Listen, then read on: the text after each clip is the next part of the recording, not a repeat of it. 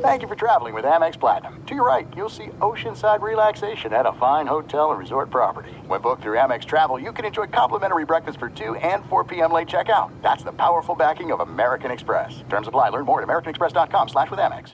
Karol G, Juan Gabriel. Christina Aguilera. What do these three have in common? You mean apart from impeccable style, chart-topping canciones, and drama?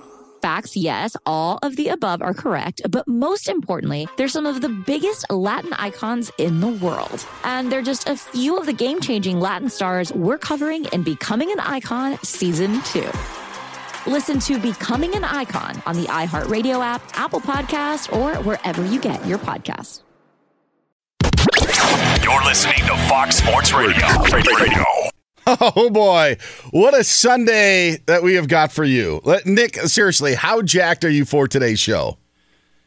I mean, I don't even know how to put it into words. This is uh, this this is exciting. I mean, this is we are combining AM radio, FM radio with sport. Like we are just we're we're, we're we got like a a, a a radio casserole for you today that's going to be delicious. This is so exciting that it made Nick check his email on consecutive days. That Yes. is that is what we've got on a Friday and Saturday. Nick has been checking his email because of what we've got in store here on Fox Sports Radio. Throughout the next 3 hours, beginning in about 20 minutes or so, we will be starting the countdown of the top 10 greatest theme songs when it comes to sports television. Yeah. And there are a lot of different ways that we can go with this, but there is a ranking amongst the staff here at Fox Sports Radio that has been put together. Nick doesn't know the results. David Gascon, who's at our news desk, doesn't know the results. Gavin Kinzel, our executive producer who runs the show,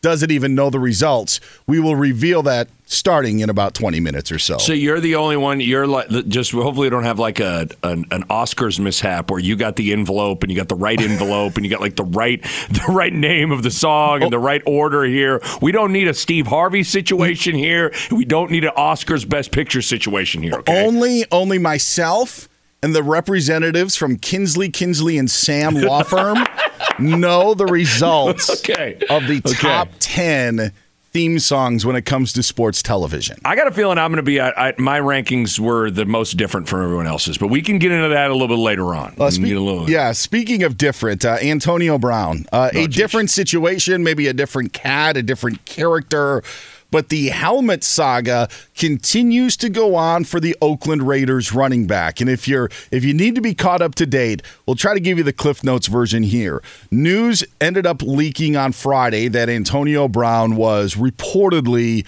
uh, giving the Raiders radio silence. Now that report was refuted by another report saying the Raiders know where he is. He's just not at training camp because he is now in a fight with the NFL over what helmet he wants to use for the upcoming season. He would prefer to use his old one.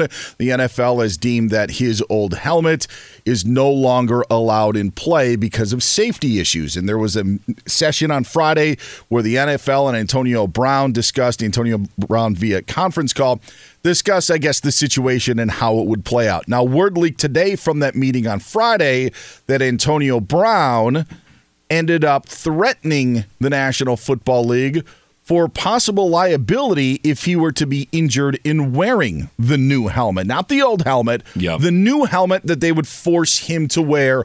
I think that's kind of a good Cliff Notes version of where Yes. we are and where Antonio Brown is with the Oakland Raiders. I'm just in my mind. I think it's hilarious to picture like Antonio Brown standing next to Zeke or and Melvin Gordon, and be like, "Man, I'm holding out. What are you holding out for? I want a new contract. What about you, man? I want to get paid. What about you? I want to wear my old helmet. That's why I'm holding out. that's that's what we're doing here. I don't. I I don't. When I think about crazy off-season stories, or I guess quote unquote in season now with preseason stuff, this is one of the more zany ones. I mean, it's pretty amazing to say out loud and say it through that Antonio Brown is saying he won't play football again unless he can wear his old helmet. Like, imagine if this thing continues to play out and he's not playing and, and both sides aren't budging. I, I, at this point, I don't know whether to start going down the path of because you see old interviews kind of leak out where he had the one interview where he said, "I don't need to play the game. I don't mm-hmm. need to play this stuff." Like you start to sit there and go, "Does this dude? Is he trying to look for an out? You know, does he not want to play football anymore, or is this truthfully just about?" and he's really passionate about his helmet. I have no idea. It is it, it's hard to make sense of crazy, and this is crazy. I would say this right now, if you're looking at uh, whether it be Antonio Brown or the Raiders, and I know, and I know there's a lot at stake for the Raiders franchise as they're about to move to Las Vegas after this season. I'm wondering if the Raiders are more looking for the out than Antonio Brown is looking for the out, considering on how this first go around has been in Antonio Brown's first training camp with the team. And I know that we're still about a month out, you know, a, a month minus a couple of days, let's just mm-hmm. say, to the to the opening of the September NFL season. 9th is the first is the Raiders' first game, September so, 9th. Yeah, so so we're we're about a month away from what is going to when we're going to have games that count. But with this franchise, with where they are, where they are personnel wise, like, I think this is a really big deal. Aside yeah. from the whole feet situation, Antonio Brown has been to one training camp practice for the Oakland Raiders. And for a team that's in a division where you have two giants in the Chiefs and Chargers in trying to overcome that, you've got what some consider a make or break year for your quarterback in Derek Carr, where the franchise goes to have to deal with this situation. I, I don't think it's good at all. And, and and I'm not saying that the Raiders are panicking, but yeah. this isn't good a month out when he's only been no. on the practice field once. Not, not at all. And you know, football is a sport you can't play half-hearted or or uh, only halfway in. I mean, it it if football is a sport that requires your your mind, body, soul, spirit, everything, or it's just not going to work. And it appears right now with whether it's some of the things that he said eh, or some of the stuff that that he's done that Antonio Brown, I don't know, you, you almost got a question: Is this dude really all in on playing football? And when you think about the money that that guy is making, he's due thirty million dollars over the next two years for uh, with, with the Raiders you know th- that there's a lot that comes with that a lot of responsibility that comes with that with the organization. And right now when you think about this new this Gruden 2.0 his you know his second stanza back here in the NFL right now you'd say he's associated with one trade that was met with massive head scratching with Khalil Mack, mm-hmm. and now this other one here with Antonio Brown. That while again, all this isn't doesn't really matter until real football games come, and if he's not out there and doing his thing. But right now, this thing's trending in a bad, bad way.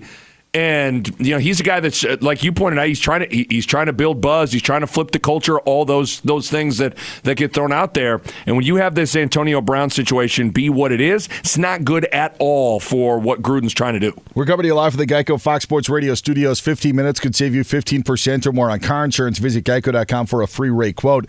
I'm going to take another angle on this on the on the uh, the litigation that Antonio Brown is threatening if he were to wear a new helmet and be injured for how many years have we heard that the NFL was at fault and that the NFL uh, did not let the players know the dangers of football and the dangers that they were facing with what possibly could be inferior equipment. And I'm just using that term. I'm not saying that it's been brought out there, but if we are upgrading our helmets so much so, it means to tell me if this is the standard, then maybe in the past we didn't live up to that standard of, of the quality of helmet that you wear. Could the NFL essentially, and I'm kind of this open ended question, just be like, you know what? Do what you want to do because then we're off the hook for anything that happens. Because yeah. now you've you, you know you had that lawsuit that was going to give millions upon millions of dollars to retired players. Then it just says, well, that's not even nearly enough than what, from what these guys from the conditions that they were playing. Now you've got a current player saying, I don't care about the risks. I want to wear what I want to wear and will sue you if you don't let me or if I get injured wearing what you want me to do. I almost think like it's a way for the NFL to be like, all right, go ahead, Aaron Rodgers, you want that your, your old helmet? That's fine. Uh, go, go right ahead. Our right. hands are clean with this. Like, right. I, like in a way, like Antonio Brown isn't just going against the NFL and the Raiders. He's also going against every player that has tried to claim that, hey, the NFL knew about these dangers and didn't tell us and didn't allow us to be safer. And I think that's almost an even bigger issue if Antonio Brown continues to fight for his helmet. Well, yeah, you and I have gone back and forth, uh, you know, with with different show topics, and one of the things we've both have talked about is, you know, what are the big pressing issues for each sport? And there is, without question the a consensus not only between me and you, but pretty much everybody. The most pressing issue for football and its long term viability and future is concussions and head trauma and and what all that looks like. And so, to your point, this if you if you do want to zoom out and look at a bigger picture, I mean, it's a star player and his helmet. I mean that that is a, a huge huge combination for what is is facing football, and I, it just football feels like it's as a sport is trending towards being like boxing or MMA or even NASCAR where the inherent risk of what you're doing is understood by all those involved. You step in to an octagon with another dude and he's you guys got gloves on and it's you know you know what the risks are when you're watching a UFC fight or you're or you're a boxer or even when you're going 220 miles per hour in a car. Yeah. You know what I mean? Like I think it's getting to where football and in the NFL you understand what these risks are. These are massive enormous human beings that are athletic as as all can be violently hitting each other. There's inherent risk with that.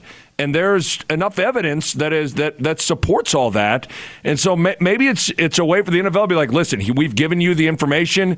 Here's the most safe helmet that we can, you know, the safest helmet we can give you. You don't wear that. That's a you thing. But our hands are clean of it. There you go. I, I mean, I he's going against everybody for this. I mean, I understand that that you you're you know your favorite your favorite to your equipment, but he also tried to use an old helmet. That was part of his argument as well. Or try to use a new helmet, excuse me, and then they tried to spray paint his old one Good to Lord. make it look like uh, what are we what are we doing here? I don't know. I, I, I mean, this is. This is we had Jason Lockett for on Friday. I was sitting in for for Doug Gottlieb on the Doug Gottlieb show, and so this has got to be a first, right? And he said, "Yeah, never, never to, to deal with this." Aaron Rodgers has changed. Tom Brady has changed. Antonio Brown just doesn't want to. Yeah, I mean, it can't be. All these other receivers are dealing with it. You know, I mean, and they're able to. I don't know whether it's a comfort thing or a vision thing or whatever the the case is. Everybody else is doing it. Ninety nine point nine percent of the players are doing it. You can do it too. Uh, this is. Uh, th- this is as wild of a story as you almost as you as I was consuming it this week. I just I thought uh, you thought you were reading like a story on the Onion or something like that. You know what I mean? Like you thought you were reading a fake story, and you're like, this is real. That's I can't wait, and I don't know when it'll happen. But how Hard Knocks addresses this or how they cover this or what all this looks like and the behind the scenes stuff on obviously the HBO show covering the Raiders uh, preseason training camp. That will be very interesting too. He's Nick Bahe. I'm Dan Beyer. This is Fox Sports Sunday. Get Nick on Twitter at Nick Bahe. I'm at Dan Beyer on Fox. Coming up in about 30 minutes or so, we will reveal uh, the next course that I will hit. So our golf contest, yeah, we got another one coming up. I, we will reveal where I will play, guessing my score on the two holes, and we'll have some prizes if you follow us on Twitter again at Nick Bahe and I'm at Dan Beyer on Fox. We'll reveal that in about 30 minutes. But coming up next, we start it. It's the countdown, the top 10 television theme songs when it comes to sports. Number 10 is on the way. That next year on Fox Sports Sunday. Do you love Selena? Like, really love? Whether you saw her live, saw the movie as a kid, or saw her looks all over TikTok, there's no shortage of reasons to stan the Queen of Tejano. And Stan, we do over three whole episodes of our podcast, Becoming an Icon. We're reminiscing as lifelong Selena fans, sharing hot takes and telling her story. Listen to Becoming an Icon on America's number one podcast network, iHeart. Open your free iHeart app and search Becoming an Icon. At Farmers Insurance, we know there's a crucial difference between a kick drum pedal and your car's accelerator pedal. Because at Farmers, we've seen and covered it. We are farmers. Bum, bum, bum, bum, bum, bum. Underwritten by Farmers Truck Fire Insurance Exchanges and Affiliates. Products not available in every state. Fox Sports Sunday. Rocking along on this Sunday afternoon. He's Nick Bahe. I'm Dan Beyer. So glad that you're with us. Get Nick on Twitter at Nick Bahe. I'm at Dan Beyer on Fox. This has been out. This this next what we're going to dive into for the next couple of hours has been a a project that's kind of been in the works for the last week or so, and this is something that uh, it actually started. You know what? I'll be honest. In in hearing some of the sounds of the summer leading to fall, made me start to think of. Okay, what are what are the great ones? What are what are the great sports TV songs? Uh, wh- which ones are the best? And when you left your local show in Yeah. Omaha, Nick, I even listened to the end. They ended with one of your favorites, which is One Shining Moment. So it all kind of like all of our worlds kind of came together in thinking of okay, what is what are the greatest TV songs? And today, with the staff of Nick, Gavin Kinzel, our executive producer, our anchor David Gascon, and myself, we all voted. We have made a top ten of the greatest. TV sports theme songs there are. Here we go. I, I'm, I'm, I can't wait to. Were you? Was your criteria like? Identify how identifiable it is, how much it it it can change your emotional state. Like, there's a lot of different know ways that can you, you can look at it. If I get goosebumps, you're in the top three. Let's put Right. it that way. When I when I hear that, like that is something that gets me going. If something gets me in the in the in the mood for a sport, that's probably good top ten worthy. But when when I get goosebumps, you automatically shoot to the top. And there were a couple of songs, and it's usually in the first couple of notes that get you going. That, that that do that, but that was my criteria. How did you rank yours? And by the way, just to let everyone know, the, the rankings of myself, Nick, Gavin, and Dave. We did one through seven, but from the rankings, because there were difference, we were able to put together a top 10. But how were your rankings put together? I, you know, I think you, you, you kind of start with just how identifiable it is. Like you, you know, almost in like a you know first couple notes. Do you just immediately there isn't a what is this? Is this is this CBS? No, I mean you got to know. There can't be any like looking up of what this is. But then, just like any any great song, it can take you to a certain place, whether Yes. it's when you first heard it or a moment in time. Maybe there's like a, a song that you loved that was really important in high school or college or at a par- whatever, right?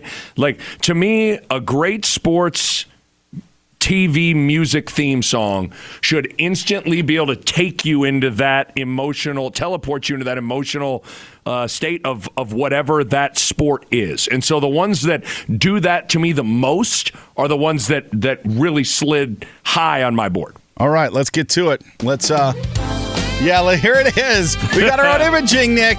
Yes, we do, for our top 10 sports TV theme songs ranked by us here on Fox Sports Sunday. We will start counting them down right Number now. 10. Whoa! Wow! The NBA on TNT. This was surprising. First of all, cable production. Okay, this was this is not a network TV theme song, but when I hear this, I imagine Ernie, Kenny, Yes. Chuck, and Shaq sitting right in front of me. Yeah, I, you know what?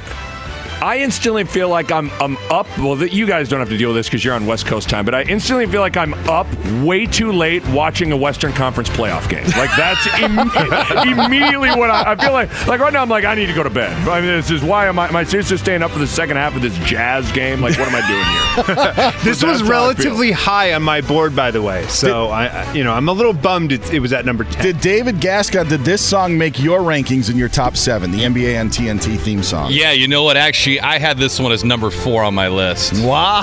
So there's uh, there's something special about postseason basketball. Yes. and when this comes on, it makes me think of that. That's uh that's number 10, the NBA on TNT theme song. All right, let's move on for our countdown of the greatest top 10 TV sports theme songs as we move on to Number 9.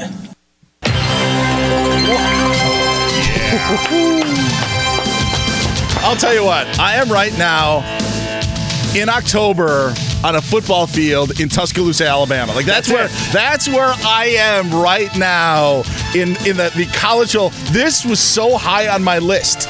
And this is I don't I am surprised maybe because now CBS and the SEC are tied in and these guys here don't want to watch the SEC. This was high on my list. This was all the way up to number 2 on my list. This you're you instantly just feel like you're getting ready to watch a really good SEC game. You Yes. just you do. You instantly feel like you know what? Here we go. This feels like it's going to be really really good. I I uh, and and that's the thing too. It's like you instantly feel like how you. I mean, you were able to identify the month.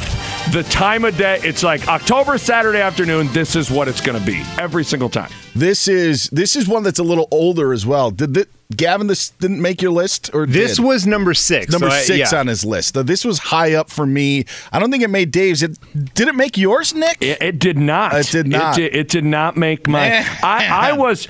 I've, I'm real Tough- partial to basketball. Yeah, Shocker. course. Shocker. Of. And then.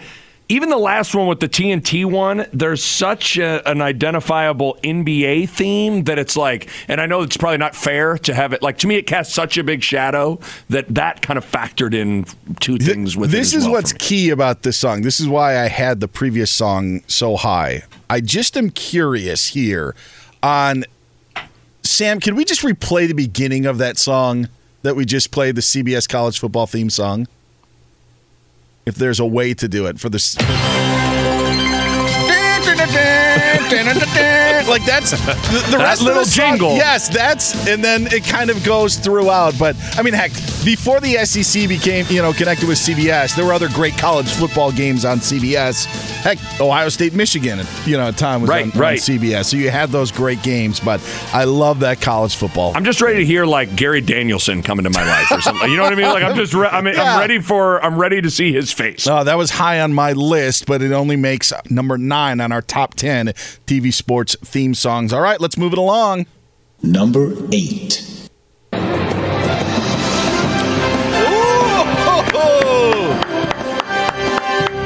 Granted, I think we taped this off of a TV. That's what it sounds like. You know, like when you put the boombox up Yeah, to the quality, speaker. right. But the, the college basketball theme song for CBS, just the brings Yeah. me in. I, I I think we're going courtside with Ian Eagle and Jim Smart Spanarkel right now. Like, aren't we? Aren't they in? Aren't they in Dayton for the first four? The first four coming up here. Yeah, you got.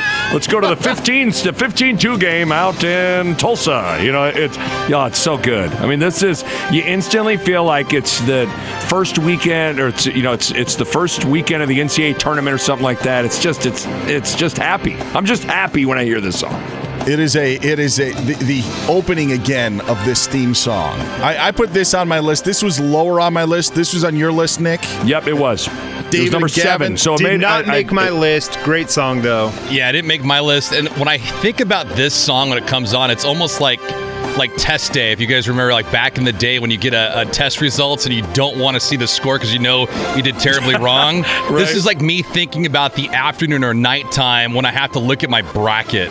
Because they're doing a recap of the day of, and it's like red, red, red, red, like good, no green good. at all. But yeah, it's a, it's still a great song. I, I find it interesting because of our backgrounds of where David and, and specifically Dave went a lot of professional sports theme songs on his. Not as much love to the college game as we've seen some college ones break our top 10. Dave, any reason why you hate college TV theme songs? Um, well, I think part of it has to do with the opening montages and how the shows are opened. That I like. I, if you if you notice that the opening to all the songs that I picked, or at least we'll go through it, but there's a great montage. There's a great opening with either the the host, the show, the staff, or even the play-by-play broadcaster that I think is just it's unique, and I think it does it better than than the college ranks do it. I, I just remember because the links that you sent, it would make me think of specific broadcasters like a Dick Enberg or an Al Michaels or a Bob Costas. yes. and they just jump out to me right away. When you play college football, I thought Verne Lundquist.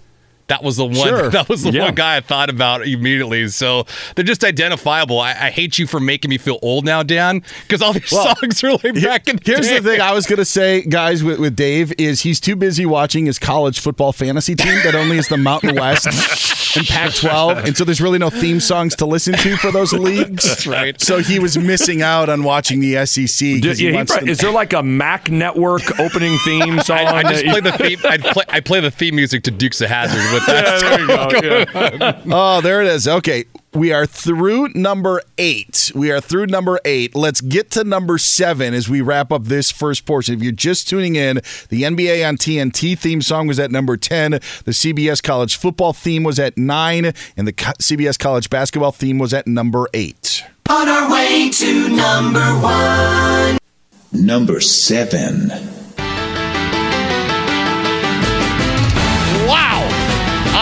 Really? I, am surprised. I am. I know the rankings and I'm surprised. I, this is Hank Williams Jr.'s Monday Night Football song. I thought was destined for top five. I, I it was number five for me. It has. I, am surprised. I thought everybody's love. This is this is an iconic song. Yeah, Dan and Nick, you have the full authority to fire the rest of the people on the staff.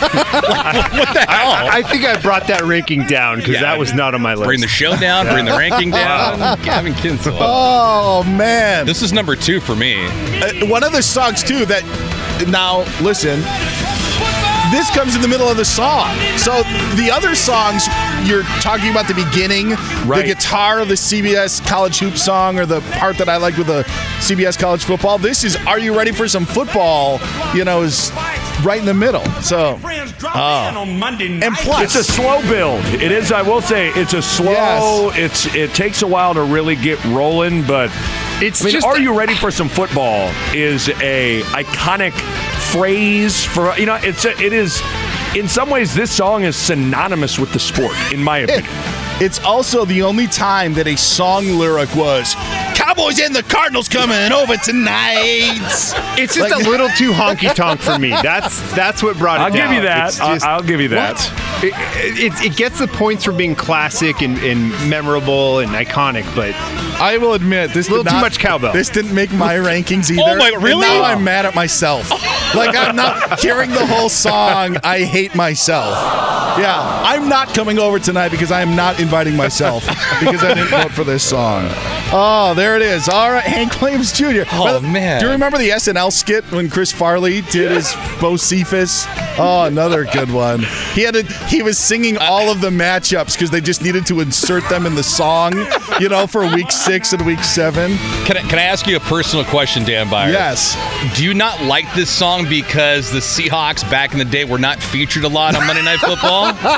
it's a true, Yeah. it's an honest No, question. I actually do love this song. oh, okay. One of my worst memories of it being a child was coming to school the day after Bo Jackson ran over my Seahawks. Fifth grade. Mark LeDuc was a Raiders fan, and everybody, like the Seahawks didn't get to play on Monday night a lot, but when they did, by the way, I got to stay up past halftime and watch the game. Nice. And that night, and the Seahawks were actually really good at home, and they didn't lose on prime time a lot when they played. But that night in fifth grade, when Bo Jackson ruined my uh, my Tuesday because he ran over the uh, the Seahawks, ran Some of past this- them and ran over them. Some of this could be for for some people. It, it feels like Monday Night Football obviously used to be a way bigger deal, and it's it's since been kind of uh, pushed to the background in terms of its kind of place or fixture in TV Yeah. and football. So I think uh, so for some people, it's like it's it's easy to kind of forget. Like I'm not even sure. I when we were going through them, I when I just saw ESPN Monday Night Football, their new theme, I was like, I'm not sure I know this off the top of my head.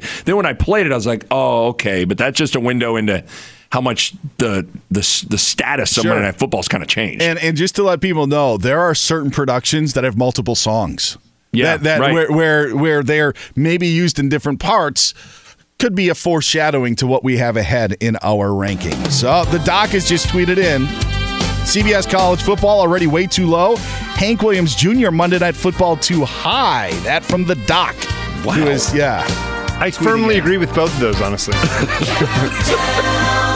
All right. He's Oh, Nick Bahe. good. I'm Dan Beyer. David Gascon's hanging out, as is Gavin Kinzel. Sam Kinsley, our technical producer, is doing the most work. And it's why his mic isn't open right now because he has got so much on his plate. We'll let him catch our breath. We'll, we will catch our breath as David Gascon gives us the latest of what is happening right now in the world of sports. Uh, I will hold you guys all together as we dip into a little bit of Major League Baseball. We'll start things off, though, in the National Football League. Arizona Cardinals Executive Vice President and COO Ron Minegar was arrested last night on suspicion of DUI in Chandler, Arizona. Cardinals did issue a statement as well, saying Minegar's actions last night are inexcusable. He made the decision to drive home after drinking alcohol, and it is unfortunate that he was pulled. Or what- it is fortunate he was pulled over before injuring anyone or himself. End quote on that. Antonio Brown's grievance hearing will take place at some point this week. A decision will be made. The Athletic reporting that Brown will do everything he can possibly to make sure the NFL is liable if he suffers any kind of injury with the league mandated helmets. Eagles right tackle Lane Johnson will miss all of preseason now with a knee injury. Broncos running back Theo Riddick has a broken shoulder. He'll miss six to eight weeks worth of action. And Pittsburgh Steelers wide receivers coach Darryl Drake passed away at the age of 62.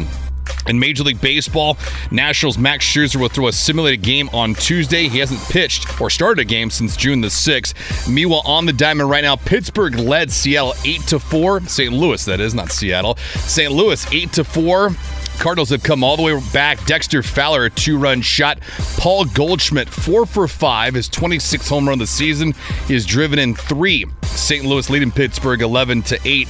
Dodgers are clubbing the Diamondbacks right now 7 to nothing. Justin Turner's 2 for 3, two home runs, 18th and 19th of the season. Cody Bellinger's got 38 now on the year. LA 7, Arizona nothing. Padres were up 2 0 over the Rockies, and now the Rockies have taken the lead. It's 4 2 in the bottom of the sixth. And Carlos Santana's gone deep for the tribe. They lead in Minnesota over the Twins by a 7 3 score. Back to Dan Beyer and Nick Bahe just 10 seconds, but first a word from Farmers. At Farmers Insurance, we know a roof can withstand a lot. One exception being an airborne car. Seen it, covered it. Talk to farmers. We are farmers. Bum, bum, bum, bum, bum, bum. Underwritten by Farmers Truck Fire Insurance Exchanges and Affiliates. Products not available in every state. Dan, I will say this we're playing with a full deck with your music selection because the guys on our staff, Gavin and Iowa Sam, are a little bit younger, so they haven't. They didn't watch football. They didn't watch football in the 90s. I wondered if that was going to play into my rankings, where I would have songs that were maybe a bit older that uh, just wouldn't get the love from the rest of you guys, which No. then made me feel really old. there no, were that- there were some that I had never heard before. There were some that were Oh, actually no. out. I, I I sent a bunch of songs out. One of them was the NBC Major League Baseball theme from the late '80s. Yeah. I'm pretty sure Gavin wasn't born then. So there. Or- or- I, or I didn't know that was but- a real video. Yeah. it's like a YouTube user. there was a lot of static to that music as well. Uh, if you missed the rankings, again, NBA on TNT is 10th, followed by the theme song for the college football on CBS. Then number eight was the CBS college basketball theme song, and number seven, Hank Williams Jr.'s Monday Night Football song in our top 10 TV sports songs countdown. I'm not even sure how to phrase the countdown, but I think Yeah, it's hard. everybody It's a mouthful. It is. It is a mouthful. I am. I still can't. I don't know. We got to move on to another top. Like I'm still the Hank Williams. Are you ready for some football? I'm amazed. That's that's not in the top five. I. Amazed. I think he was too. He's going to write a diss track to us for the, for that low ranking. The uh, NFL is grabbing headlines, obviously, with training camps, but there are some teams that are taking more of the headlines than others. And realistically, over the last week or so, I would say it's been the Oakland Raiders that have kind of grabbed the headlines for whether it be Hard Knocks or whether it be now this Antonio Brown situation.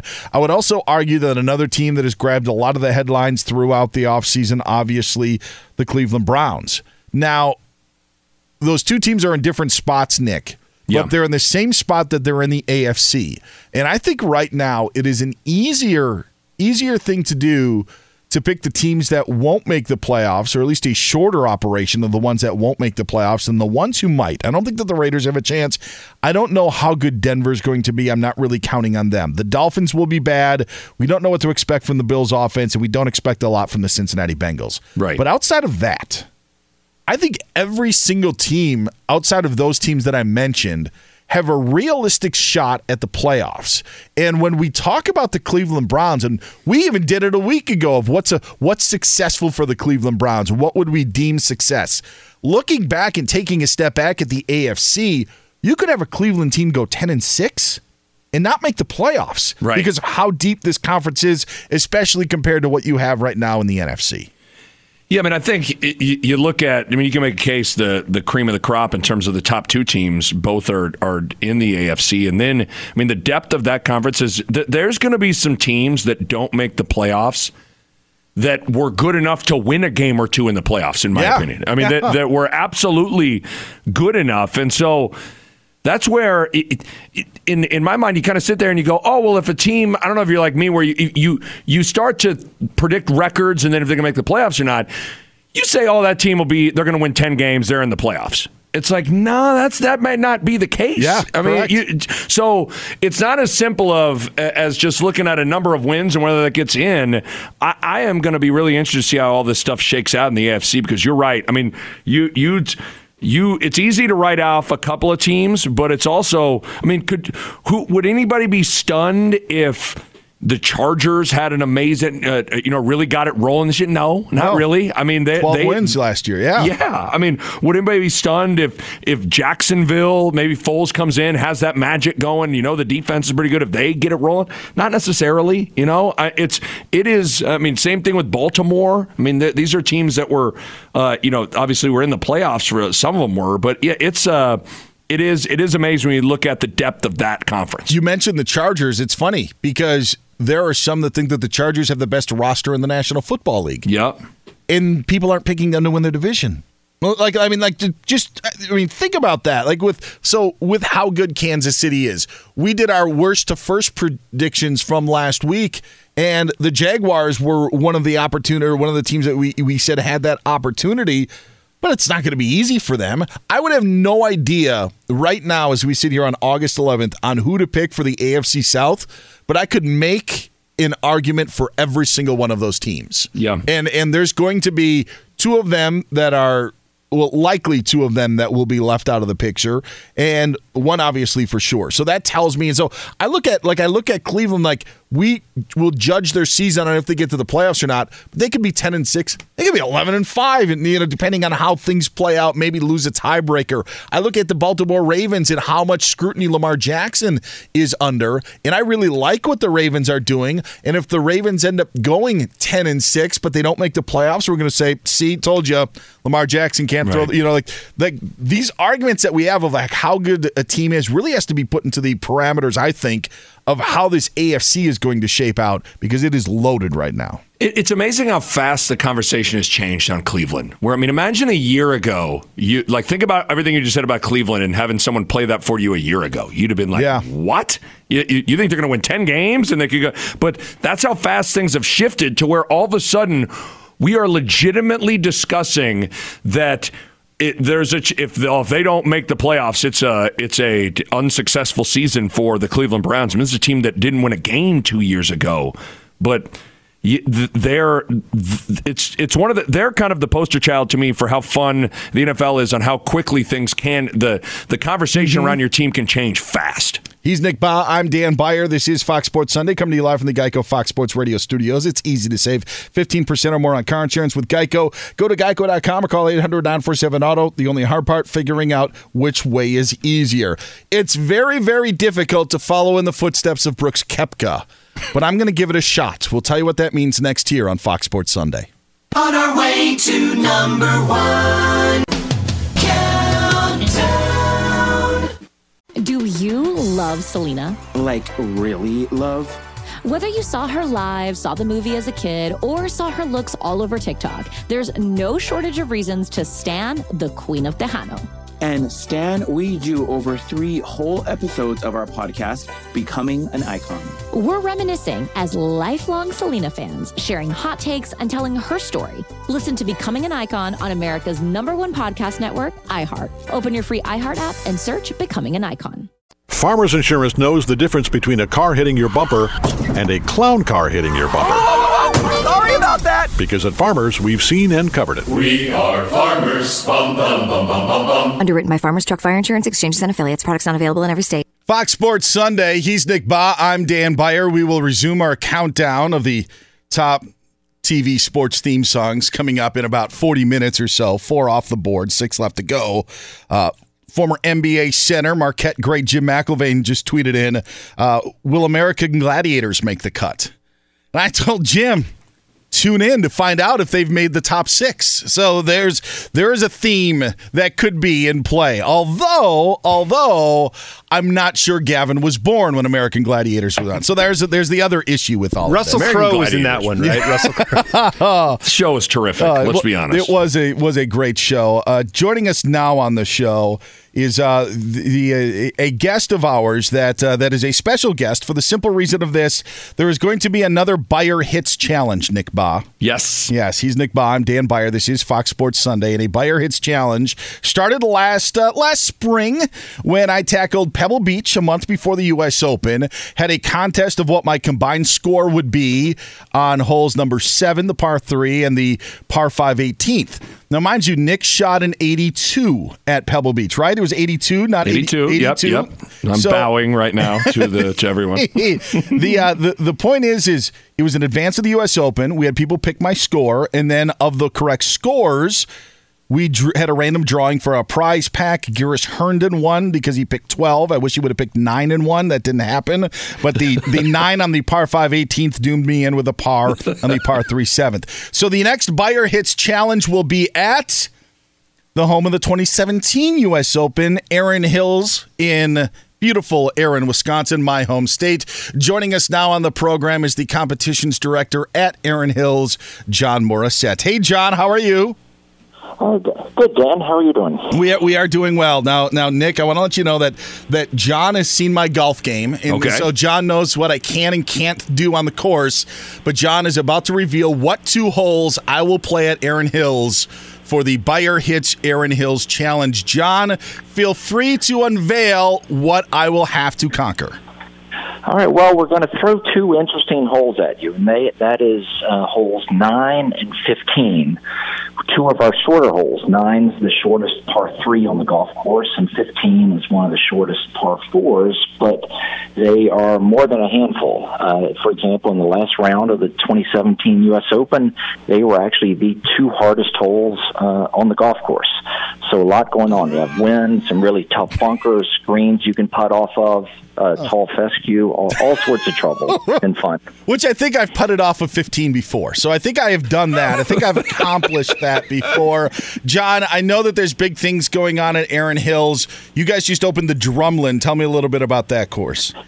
Yeah, the, the Drumlin's our new putting course. Just opened August the 1st, uh, 63,000 square feet uh, with some uh, just crazy uh, undulations, uh, you know, wild enough that we're going to have to keep it uh, slower than the greens on the regular course. And it's, you know, it's all about fun. And, you know, part of the goal is for people to face putts that they've never faced before with just some, uh, you know, that it's going to require some imagination where two players, you know, you might decide to hit it 10 feet left of the hole, and I might decide to try to hit it 15 feet right of the hole, and you might wind up uh, right at the hole. So a lot of different strategy, a lot of different ways to play the holes. It's going to change a little bit each day, uh, and it's going to be and it's uh, lit. So uh, oh, you know, right. before before after dinner, you know, grab, grab a, a, a cocktail, grab a spot cow, come down there and uh, have some fun. There it is. Nine and fifteen will be the challenge. Nick, uh, any guesses on the on the par three and the par four for me? Well, Koepka went par par, so I'm gonna I'm gonna say you're probably not gonna go par par. Uh, I'm not. that didn't John, for you. we're gonna do it in a week and a half. I will see you then, and we'll report with the hopefully good news. How does that sound? Very good. Look, look forward to look forward to it, Dan. John Morissette at Erin Hills.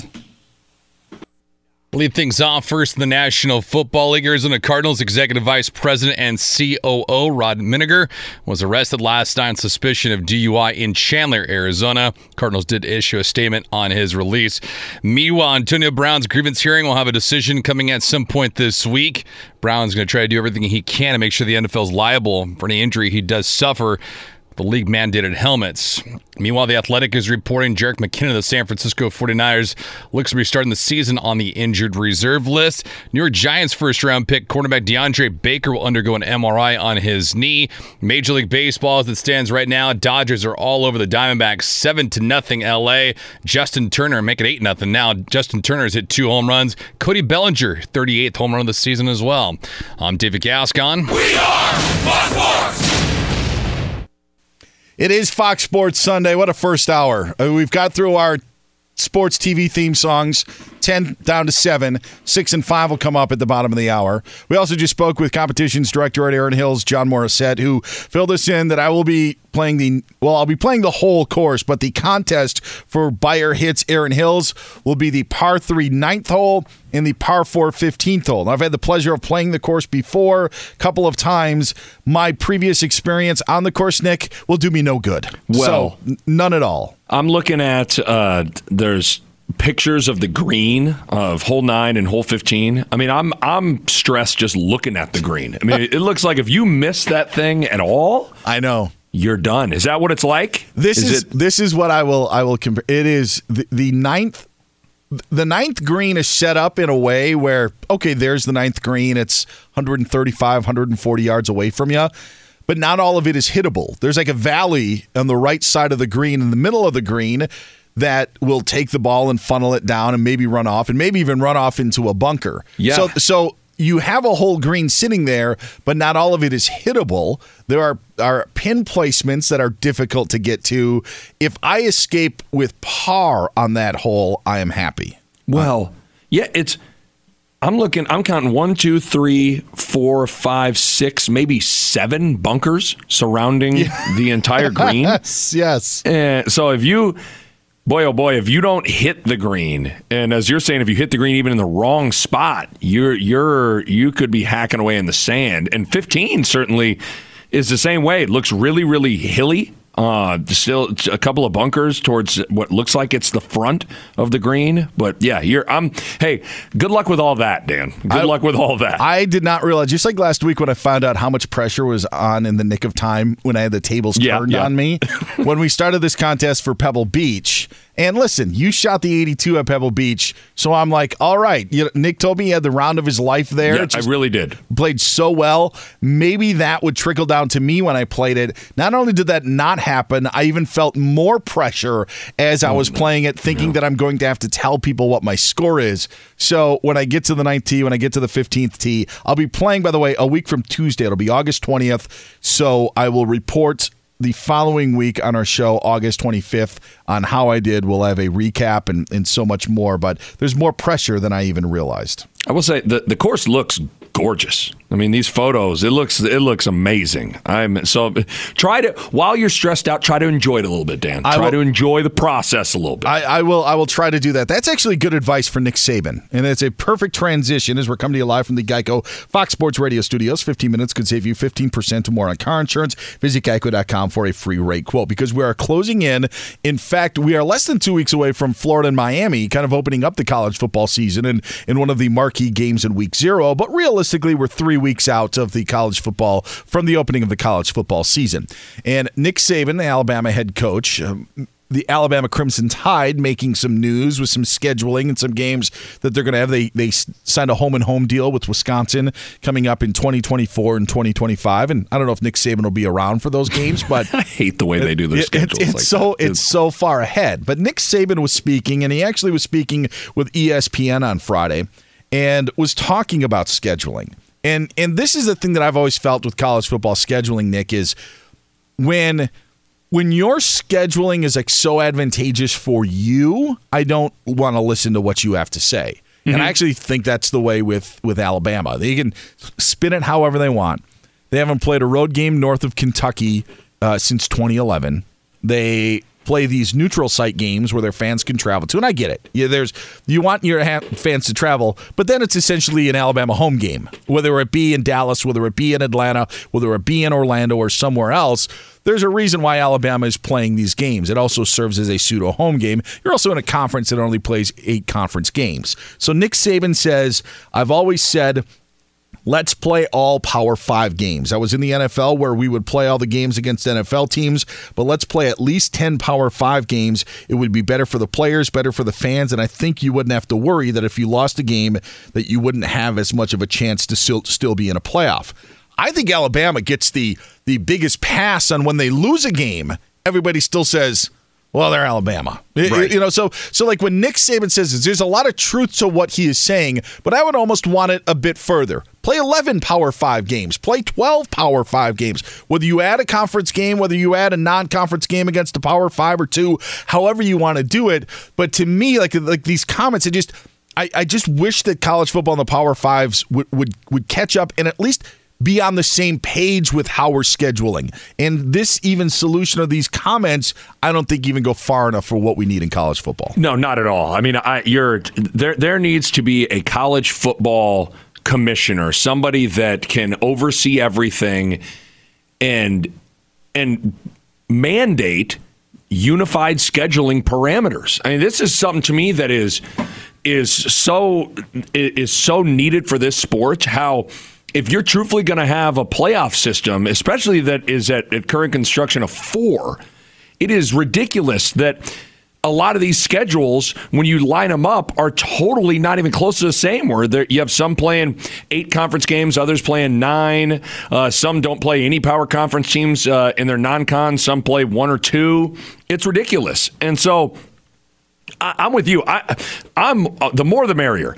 I, I am uh, if if they want to have 11 power conference opponents on each I'm all for that. But to me at a minimum, I think it should be everyone plays 9 conference games. Everyone. And it's talking about power the Power 5. Plays 9 conference games. You have to play one non-conference Power 5 opponent and you cannot play any more FCS teams. There it is.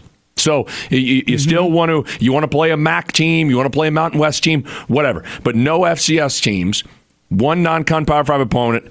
Everybody plays nine conference games.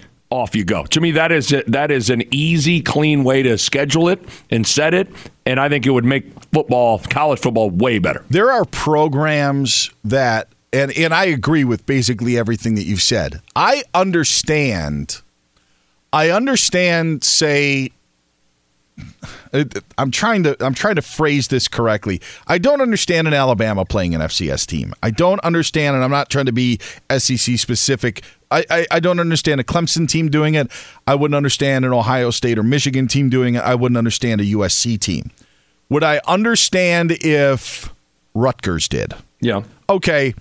Maybe so. Maybe, maybe, there's something to that. Would I understand? And I know it's difficult from year to year on what team is good, but as a program, you would have to take that risk that that would be held against you when trying to advance. So I, I understand like those sorts of maybe programs. I just don't think if you're a perennial anything in the top 25, there is no reason for you to schedule that game. Like K State, I know North Dakota State has won tons of FCS championships but there's really no point for a Kansas State team that is trying to compete for the Big 12 to play that game. Even when they would lose those games, which, which makes it doubly worse. Yeah. I, I, I agree with that. I find it a little bit more difficult for the Pac 12 sometimes to schedule because there isn't a MAC, there isn't mm-hmm. a, a you know an American Athletic Conference where you can maybe have an easier time. All you've really got is the the Mountain West out there to to play a non-conference game, but still, if you're a USC or you're a Washington or you're you're an Oregon, you don't need to schedule those games in the first place. Well, and to, to, to your point on on Bama playing the FCS schools or or even you know teams in the SEC, Clemson does as well. It, it's also when they play them. I mean, the fact that yeah. on November 23rd Alabama will step out and play Western Carolina. So when the season hits its peak of stress, physically, mentally, emotionally, pressure, all those things where it's harder to survive a loss, all that, they basically get a bye week. When these other teams in the Big Ten or, or the Big 12 are going to be playing uh, conference rivals or, or yeah. really tough games. Mm-hmm. So I just think it's total BS that not only they play FCS schools, but the fact that they play them in the middle of November is ridiculous. They're the smartest schedule. Is use Alabama, and that was part of the news actually because the 2020 schedules came out this week where Alabama wasn't playing an FCS school prior to the Iron Bowl. They're actually playing Texas A&M. But leading into the Texas A&M game, they're playing an FCS school. See, so instead of I mean, having the two, you know, instead of having the the one week layup in leading into the Iron Bowl, it's actually going to be two weeks, but they're still using that same premise. And when you have a conference like the Big Ten that's expanded to nine schools, and I know we're both Big Ten guys, and sure, so I don't want to make sure. it sound biased, but the point is they've expanded to nine conference games, and they've been left out of the playoffs the last two years. Yeah. And so, what benefit has it been for them to do that. Uh, apparently, none, because they haven't been given any benefit of the doubt when it came to being considered for a college playoff. I, I hear very rarely, and it's not that I don't hear it, but I just don't hear a lot of, well, they play eight conference games or they play nine conference games. And then the only counter argument you say is, well, they couldn't handle that eight game schedule if you had to play that week in and week out. Well, Yeah. there that, that that's fantasy world. That's that's just us guessing. All we can do is take what we have on our plate. Alabama is very very smart when it comes to scheduling. They know what they're doing. So to hear Nick Saban say these comments to me just doesn't carry a lot of weight. Yeah, and it's. I mean, I I think in terms of adding that ninth conference game, what's frustrating is like. Uh, uh, us, the viewers, college football fans, and consumers, we win because I'd much rather see Ohio State go play at Purdue or at Iowa than play Ball State or Tulsa. I would. That's a more fun game to watch. But in a lot of different ways, the number one reason Ohio State is was not in the playoff the last two years is because they lost those games. They lost at Iowa. They lost at Purdue. And that's just it's it's kind of your you're cut you're you're caught in this tough spot if you're the Big Ten where you are putting a better product on the on the field in terms of just a quality football game, but it's it's without question. I think you can you can tie it back to what's been the reason you've been left out of the playoff, and that's a that's just a crummy situation. In about 45 minutes or so, we will dive into what are the biggest storylines heading into college football. And there was one coming out of Norman, Oklahoma. We will talk about that again coming up in about 45 minutes. He's Nick Bahe. I'm Dan Beyer. This is Fox Sports Sunday. Get Nick on Twitter at Nick Bahe. I'm at Dan Beyer on Fox as we're coming to you live from the Geico Fox Sports Radio studios. So now this Antonio Brown helmet saga has begun. How will it come to an end? We give you that answer next year on Fox Sports Sunday.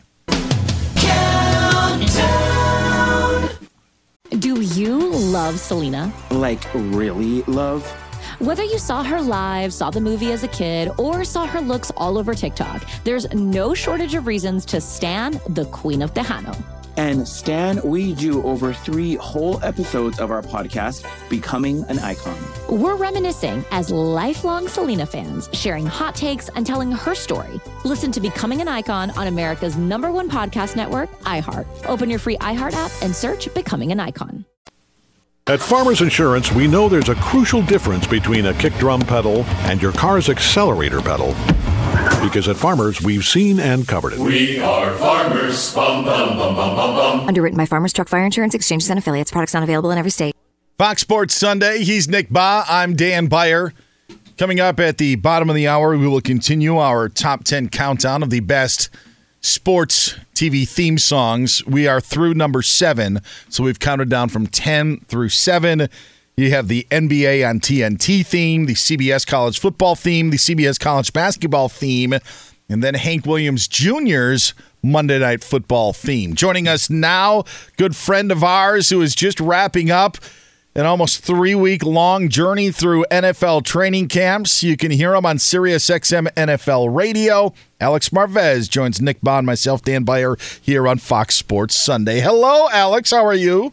Uh, doing great. Just putting the finishing touches on this. Of course, appropriately enough, ends with a flight delay out of Detroit. But nonetheless, uh, you know, I plow ahead on this Sunday. Very blessed to do what I do. And, you know, nine training camps and an extensive amount of time at the Pro Football Hall of Fame. Hard to beat that at this point of the, uh, of the preseason. Well, I want to weigh in on what we are doing here first. We are we are ranking our top ten theme songs in, in sports TV.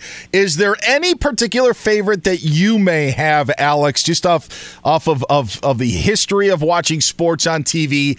Any song that resonates with you that may just give you that, that chicken skin, those goosebumps? Well, the, the runner up would be the Wide World of Sports theme because Oh. you never knew what you were going to get on a Saturday afternoon, right? I mean, mm-hmm. as a kid, you know, you, I mean, you didn't have the so called interweb and all those types of things, right? And the search Googles and all that stuff. I mean, you know, you basically were given whatever Wide World of Sports wanted to, to sell you, right? So maybe one week it's the, uh, you know, the Harlem Globetrotters, and that was always something as a kid that you looked forward to. Maybe it was the thrill of victory and the agony of defeat, and some guy, you know, skiing who's going to crash into a fence. But that that's the runner up. But I got to go with the old school Monday night football theme. I mean, and, and I just think that that was, you know, because exactly right there, you know, Frank Gifford, Don Meredith, Howard Cosell. I mean, that to me, and you know, it's a precursor to, to the song at Fox, which is the most iconic NFL song now. But when you heard that Monday Night Football theme, I mean, you were fired up because Monday nights used to be a huge deal, and this was all until you know you saw Dick Ebersol, you know, who introduced the Sunday Night Football package, and Pat Bowlen. One of the big things about him in the Pro Football Hall of Fame induction, guys, was the fact that he was a champion for Sunday Night Football when this was proposed, and basically Dick Ebersol was saying, "Look, this is the number one television night of the week." More people watching TV at home on Sunday night than any other night why doesn't the NFL have a presence here? And Pat Bowlen championed this. He got one big supporter in his corner. His name was Paul Tagliabue, the NFL commissioner. They sold Sunday Night Football, and Monday Night Football became a lessened. It isn't what it once was. But I, you know, I'm thinking about the halcyon days of Monday Night Football when that was the primetime showcase for the league. It's a it's a theme that we have not heard yet what we may hear in our rankings coming up throughout the show, giving giving you a reason to listen while you're delayed in Detroit, Alex. absolutely. What? Listen through the app. Listen yes, online. By the way, yes. yes, absolutely. Of let's uh, let's get into your thoughts on Antonio Brown. Another million dollar question is how does this end? But how does this end? Well, it's a thirty million dollar question, right? Because that was the guaranteed money that Antonio Brown was given, and at some point, if he doesn't show up, do the Raiders just say we're out of the Antonio Brown business and try to get some sort of recoupment of salary from Antonio Brown, whatever they've given him already? And good luck with all that, by the way, with this guy. But uh, you know, I, I mean, look, I give Jon Gruden credit for handling it the way that he's handling it in that, you know, he's giving Antonio Brown a space. And listen, this may all be, you know, and it sounds goofy, but it may just be a reason for Antonio Brown to not show up at training camp. Remember that the Pittsburgh Steelers, this was reported by Jeremy Fowler of ESPN. You had, you know, the Stillers rules and then you had AB rules. And Mr. Big Chest, you know, he didn't have to stay on campus in Latrobe. He was allowed to stay at his own place of residence. Maybe Antonio doesn't want to stay with a roommate while he's in, you know, in Napa at Raiders training camp. Maybe he just wants to do his own thing for a while and then show up to camp whenever he feels like showing up. You know, I, I mean, but to me, the most disturbing part of all this, and, and Mike Silver had about a 20 post thread on his Twitter account about this. He's done an incredible job reporting the story initially. And about midway through, you started to read about erratic behavior from Antonio Brown. Basically, he's not paying attention in the meetings, that he's on his tablet, that he's looking at his bank accounts, that he's looking, uh, you know, at his Instagram and, and social media stuff that he's doing and not paying attention to, you know, what's actually being taught in these meetings. To me, that is the thing that, that really concerns me even more. Not just the, the strange behavior about this helmet you know, and, and you know his quixotic quest to try to continue to wear an outdated model of helmet that may not offer him the best protection against head trauma, but it's also where his head is at. And you know, you've seen so many strange things from Antonio Brown off the field. You know, throwing lawn chair furniture off of the balcony of his apartment. You know, some domestic situations that have been reported about. You know, speeding tickets. You know, extreme speeding tickets.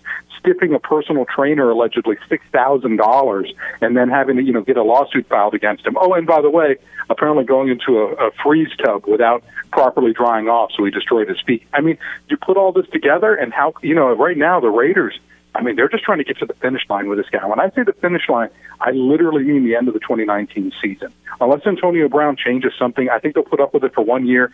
Then they got to move on, cut their losses, and just realize there was a reason the Steelers gave him away in a fire sale. Alex, it's it, it's hard to not obviously overreact to what we see in preseason games because we're all just dying for football. We finally see some, we go nuts, we gobble it up, and obviously this week Daniel Jones, everybody was pretty excited about what he looked like. Kyler Murray as well. Help help us uh, understand as we're consuming preseason football. What can you legitimately take away from an NFL preseason game from a team standpoint and an individual standpoint? I think from one-on-one matchups are big. When you see athleticism being shown, also you want to know if you're, if you're a coach, and, and it's hard for fans to know this, was the play executed properly? I think that's something there as well. If you mentioned Kyler Murray, it's so goofy because of the subterfuge involved with this Cardinals offense. They're not trying to show anything before week one against Detroit, right? So you basically may do an install of six to eight plays because that's all Kyler Murray's going to be on the field for, right? Six to eight plays that have nothing to do with the type of offense you're going to run during the regular season. But you're going to hope that they're executed properly, get him used to taking the center snap, get him used to, you know, cadence, just getting his feet wet in an NFL game. That's what the purpose of that is. So I think for different teams, though, it means different things.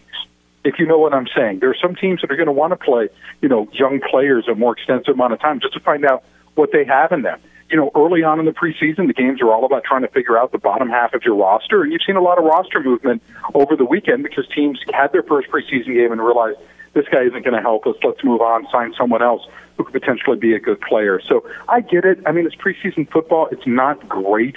I, I just look at it like, you know, look, if you drink enough, anything should be entertaining. So that's how, that's how football. Alex Marvez joining us here on Fox Sports Radio. It takes a lot of drinking to get through these preseason games. Uh, of course, Alex from SiriusXM NFL Radio. It is Fox Sports Sunday. So we hear that Ron Rivera called the timeout to help the Bears at the end of the first half in their kicking competition. We also hear that the Browns told the Redskins and the referees and everybody that they were going in their two minute drill to start off the game. How common is this in preseason games with teams? I don't know, letting the others know what they're trying to get accomplished, helping them out. How often is is this theme that we've seen early on in 2019? I think we may see it more, and you know, there are certain times it's really weird. Like sometimes, you know, coaches will talk even in the regular season. Like, like I remember when I was covering the uh, the Dolphins back in the early 2000s, and Jim Mora was still the head coach, and apparently Mora said some stuff about Edgerrin James and his health to Dave Wannstedt, like the week before the game. You're like, huh? What? Why, what, what are you, what are you even saying all this stuff for? And, you know, helping out the Dolphins in that regard. But I just think, that, look, preseason games are glorified scrimmages, right? And they just charge full price for them. Yeah. And I think what you see now is teams trying to get something out of these games, game situations, simulating things that you couldn't do at practice. For example, I was talking, you know, the Lions coaches, Matt Patricia was talking about this. Like on special teams, you're really not going to go probably full steam ahead on special teams during a preseason practice in terms of guys colliding and those types of things. It's too dangerous. You risk injury. How do you simulate it? You do it in a preseason game. I remember talking to Adam Gase about this, you know, when he was coaching, uh, you know, Peyton Manning with the Broncos. They would actually, you know how Peyton never wanted to leave a game and poor Brock Osweiler's left on the sideline trying to get in and they're like, no, don't go. But, you know, for Peyton, this was practice you know, sometimes when they're blowing a team out in the fourth quarter because of the simulation of real life snaps. So Peyton wanted to get as much practice as he could because he knew he was going to get those looks during the during the week of practice leading into the next game. So this was his way of staying sharp. So long story short, I think it's a positive thing for the league, seeing that the outcomes really don't matter.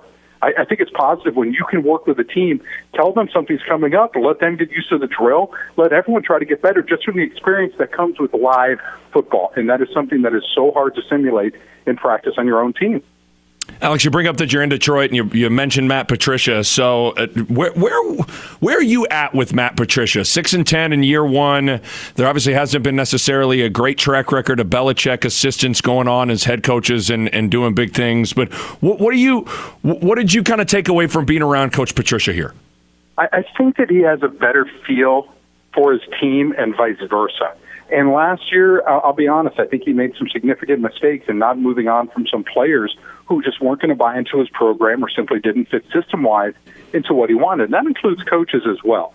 Because you look at the disaster of a running game that, you know, the Lions have continued to field through the years. And, you know, now he, I just feel like, for example, there's more exchange between players. Matt Stafford's a perfect example. Matthew Stafford is not practicing right now. He's going to have six days off in total because he didn't play in the preseason game against the Patriots. He is going to practice next week against the Texans. But he talked with Matt during the offseason, you know, Patricia and Stafford, and Stafford said, I could use a break during practice because, you know, Matthew wants to try to make it through an entire season you know, and, and keep his arm strength and, and, you know, not risk injury, et cetera. So, you know, Patricia was open to that. He now meets with players to discuss practice schedules, et cetera, to try to get the pulse of his team. I think he has set up more leaders. I think that their defensive front seven is really solid. I, I have questions about, you know, look, some personnel, the offensive line, the interior, the guards, that could be really messy for this team. If they suffer any injuries on the O line or the wide receiver position, they're in a bad spot. But they're moving in the right direction now. It took a year for Matt Patricia to get his footing, but I think that they at least have a shot for success down the road. I, I do see some improvement from this Lions team, but man, you look at that division. I'm not a big Packers guy, but I think the Bears and Vikings are going to be pretty darn good. I think it might be tough for Detroit to make a playoff run. By the way, this team 0 and 8 in playoff games since last winning one in 1991. All right, let's wrap up with this. What was the best part of the training camp tour? The food. It was amazing. I think I put on like I put on like ten pounds, man. I got off my diet. I mean, I'm, I'm at Joe Muer Seafood last night. I can't resist the sushi. Sushi's not on my diet. I go through like eighty bucks worth of sushi. I mean, I'm just I'm so bloated right now. I mean, really. Saw two ba- Major League Baseball games. That was great. Oh, you're talking about like football wise? Oh, sorry. Um, let me think. Let me think. You know what was interesting? Patrick Mahomes. And here's why. It's look, I, I've known Patrick for a while, but what I find interesting is he players are in awe of him. like awe. Like it's like almost like you know when you draft a new Patriots player or a new Panthers player, they meet Tom Brady or Cam Newton for the first time, and they played him on Madden. They grew up watching him. You know, there, there's a sense of awe. Patrick Mahomes what 24, 25 years old, and he has built a sense of awe among veterans because of what he's able to get accomplished. I mean, the way he practices, the types of throws that he makes, where he's looking guys off, or he, he isn't looking. It's a no look pass sometimes that he doesn't practice. Guys just cannot believe the arm talent, the maturity, his ability to run an offense. It just was so interesting to me to see someone so young, you know, demand or command, I should say, so much respect from others. I mean, that Chiefs team, if they can just play a modicum of defense, they'll be right back in the thick of things, probably an AFC title game or Super Bowl team in 2019. Find him on Twitter at Alex Marvez. Hear him on Sirius XM NFL Radio and hear him here every week with us on Fox Sports Sunday. Safe travels back home, and uh, can't wait to do it again next week, Alex. We appreciate it. Can't wait, gentlemen. Thank you. Alex Marvez joining us here on Fox Sports Sunday. He's Nick Bahe. I'm Dan Beyer. Find Nick on Twitter at Nick Bahe. I'm at Dan Beyer on Fox. You ready to do more of this? Oh, Nick? you kidding me? All right. Absolutely. All right, song six and five soon to be released in our top 10 TV sports theme songs. But first, we got to check in with a guy whose votes weighed heavily in this poll, one David Gascon. Hello, Dave. What's up, guys? Dan, I will say with the music selections that you've chosen so far, there's a little bit of a a jingle in a first first couple seconds of, of two songs that you liked. Mm-hmm. And I will say this much: one of the songs that you included did not have that. But I found it on YouTube. So Oh, if you- if, you, will allow me, I will Sure. play that when we get Sure. to it. But uh, Yes. everything else aside right now, Major League Baseball, Diamondbacks are all over the, or excuse me, the Dodgers are all over the Diamondbacks right now, eight to one Los Angeles. Justin Turner two for four, two home runs. Cody Bellinger his 38th of the season. Rays one nothing right now in Seattle over the Mariners. Rockies are all over the Padres. They were down three nothing. They've scored eight unanswered. They're leading by five still in the top of the ninth inning. Tribe in ten innings beat the Twins seven to three. Carlos Santana with a slam in that affair. He's got 25 home runs in the season. Rangers blanked the Brewers one nothing at Milwaukee. Braves it took them full nine to beat the Marlins five four. And that one, Ronald Acuna went deep. 33 home runs on the season, guys. He's got 15 home runs in his career in 34 games against the Marlins, so he has certainly lit them up. Kris Bryant hit his first home run in Cincinnati in three years. Cubbies beat the Reds six to three. Bryant was two for five on the day. He drove in three. Yankees got a strong performance from Masahiro Tanaka, eight plus innings, four Ks, three hits, and no runs against. New York wins it in Toronto, one nothing. Angels were up down. They came from behind to win it in 10 over the Boston Red Sox 5 to 4.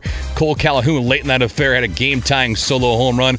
Orioles walk off, beat the Astros 8 to 7. Justin Verlander had 11 Ks in a no decision as the Nationals snapping the Mets 8-game winning streak, winning today 7 to 4 was the final. Switching on over to the National Football League, Arizona Cardinals executive vice president and COO Ron Minegar was arrested last night on suspicion of DUI. Antonio Brown's grievance hearing will have a decision being made at some point this week. Back to Dan Beyer, Nick Bahe, just 10 seconds, but first a word from farmers. At Farmers Insurance, we have concrete evidence that parking under an industrial cement mixer, that's just asking for trouble. Seen it, covered it. Talk to farmers. We are farmers. Bum, bum, bum, bum, bum, bum. Underwritten by Farmers Truck Fire Insurance Exchanges and Affiliates. Products not available in every state. Turntables back to you guys. All right, thank you very much, Dave. Now, did you? I got to be honest. I kind of had no idea what you were talking about. earlier. So there was a part of the front of the song Yeah, that we didn't have. I think it was the college football on CBS chime that you like, Yes, right? yes, okay. yes. So let me let me open this one up and tell me what song this is for. Okay. All right. Ah. Was that the NBA on TNT? That is, that is correct. Yeah, there it is. That's the start that I was looking for. You know you got to you know you got to blame for that one. Hey, executive producer Gavin Kinsel. You yep, great editing by our executive producer. I just went off YouTube. That's, uh, yeah, so did I. So did I. Yep. yep. Oh man, you guys just going at it. It's You know uh, what? You got to get to the the chorus of it. You know, that's what I oh, thought yeah. we were looking for. yeah. you know. I I agree. It, it's fine for The time meat of the song. Yeah. CBS college, you do need the intro. I, I agree with that one. Yeah. The Oh. then it's a you know, then it gets into it. Yeah, it is so good. All right. Hank Williams, you need none of it. oh, come on. There's you. a lot of On behalf of uproar. Hank, how dare you? There's a lot of uproar. Uh, this is Fox Sports Sunday. He's Nick Bahe, Dan Beyer, coming to you live from the Geico Fox Sports Radio studios. It's easy to save 15% or more on car insurance with Geico. Go to geico.com or call 800 947 Auto. The only hard part, figuring out which way is easier. All right. Yeah, let's uh let's get back into our top 10 countdown of the best TV sports theme songs that there are. Could be a bunch of different songs and different productions. We are making our way to number one. Countdown. On our way to number one. All right, let's get to it. 10, 9, 8, and 7 are in the books. What about number 6?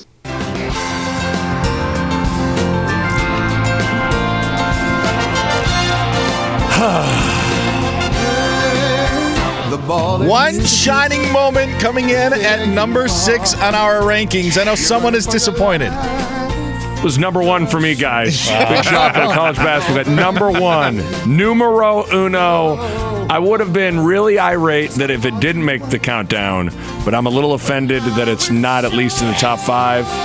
But man, what a song! I uh, there. This is. I did not realize that this song is somewhat polarizing. There's some people who Oh, don't like people that don't song. like it. Yeah, that's Yeah. what's surprising. It did make my rankings. It for me, it came in at number five on my rankings, and I'm actually surprised that I had it that low. I think it's because of the year they tried to mess with it and had oh, Jennifer Oh, Hudson. yeah, it. Jennifer Hudson, Yeah. I think, tried to do it. Or not. yeah, don't mess with a good thing. Yeah. I mean, this is just Luther just letting it rip. like, come on, this Oh. is. I, I think it's just a nice. It's a nice just bow to put on the season and then the, and the entire tournament. Like I would be, I'm all for one shining moment for the end of the Super Bowl, for the end of any Sure. the end of any major sports season or or whatever. I'm I want a one like imagine a one shining moment for the NBA playoffs. It'd be Oh, great. Yeah. Paul Pierce pooping his pants and then being carried back on Yeah, the it'd be amazing. Yeah. Like, no, I didn't poop his pants. See, this is great. This is great. The uh, the great thing about this is when teams win the national championship, they wait for this because they play it in the in the stadium, and the team is sitting there on Yeah. the podium watching it on the video board, and it's a really really neat scene. So for as much as you love seeing it on TV, it's really even more special when you're when you're at the venue. That is our number six song in our television sports theme music countdown. Nick, we've now got a long distance dedication. This Dear Fox Sports Sunday, I've been missing football for a long time, and I'm just recently starting to get my fix. It's been a long winter, spring, and summer, and now football is finally here. One of the things that gets me in the mood for the pigskin and gets my juices flowing is watching the Oakland Raiders training camp recaps every Tuesday night. Guys, can you please play the theme from HBO's Hard Knocks since I only get to hear it six episodes a year? With love, Gavin in Orange County. Gavin, this one goes out to you. I appreciate that. Pretty good.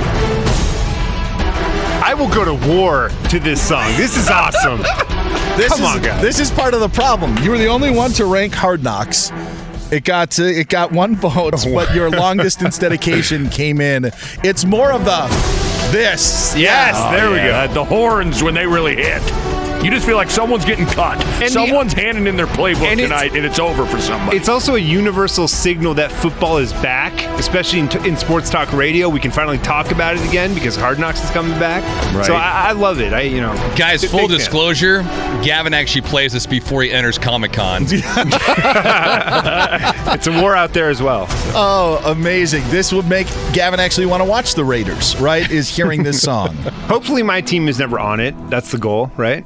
I want to. I want to watch other teams' misery. I the uh, the only six episodes or whatever it is, I also think is a reason that it's held against it. But there may be, I don't know, another song that is played less often as we move to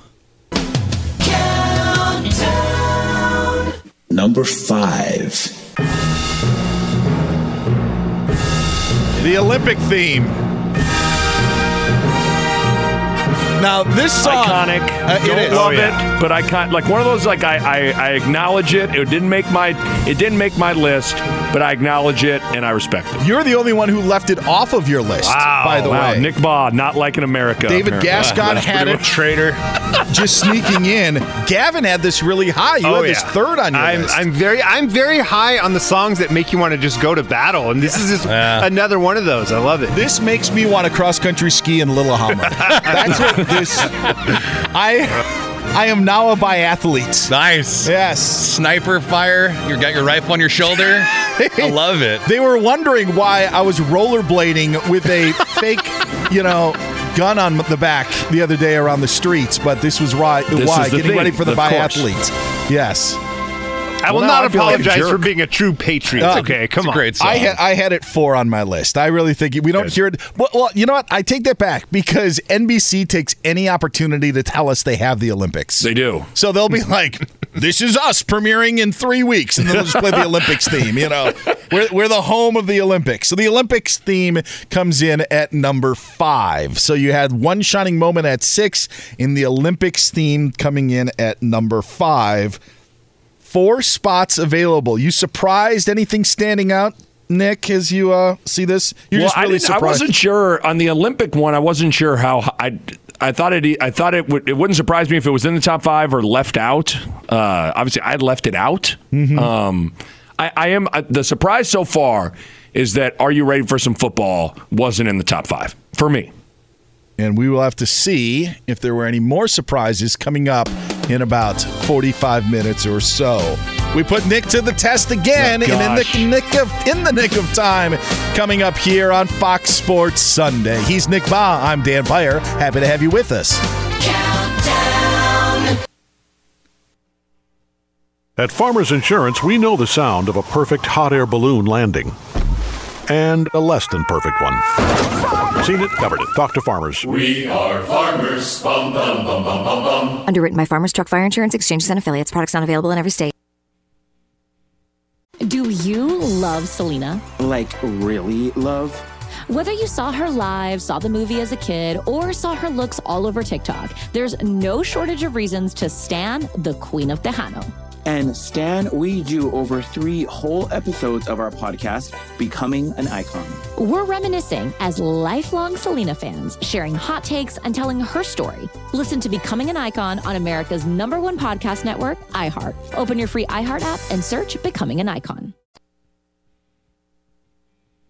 Fox Sports Sunday. He's Nick Bahe. I'm Dan Beyer. I've got great news. There's a quick way you could save money. Switch to Geico. Go to geico.com, and in 15 minutes, you could save 15% or more on car insurance. We are through 10 through 5 in our top 10 TV sports theme songs so far. We'll wrap up the countdown coming up in about 40 minutes or so here on Fox Sports Sunday.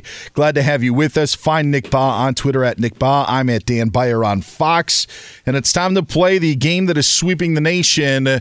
Time for another episode of In the Nick of Time, where a week ago the tables were turned and I was the one in the hot seat trying to guess who the 12 or to guess guess 12 of the names of the first time Hall of Famers in the Pro Football Hall of Fame, first ballot Hall of Famers since 2010. Five seconds. Emmett Smith. That is correct as well. Ooh. So let's count it up. Ah. That was tough. You got 10. That's pretty good. And there was a debate earlier whether you could get like what the number should be. I went with 12. Yeah, that's But uh, 10 is pretty I I think Em- I didn't realize by the way how much when you don't have an answer, you don't want to leave dead air, Nick. So Oh, you're gosh. just sitting there thinking on how difficult it is, but you don't want to sit there and think and not say anything. Oh man. Two seconds of dead air when you're the one that has to provide an answer is it takes years off your life. I think that's ju- for every second of dead air on in the nick of time, it cuts a year off your life. I think it's pretty much how, how We were gonna we were gonna turn the tables on Gavin, but we didn't want 75 seconds of dead air. No, I'm just kidding, Gavin. Just kidding.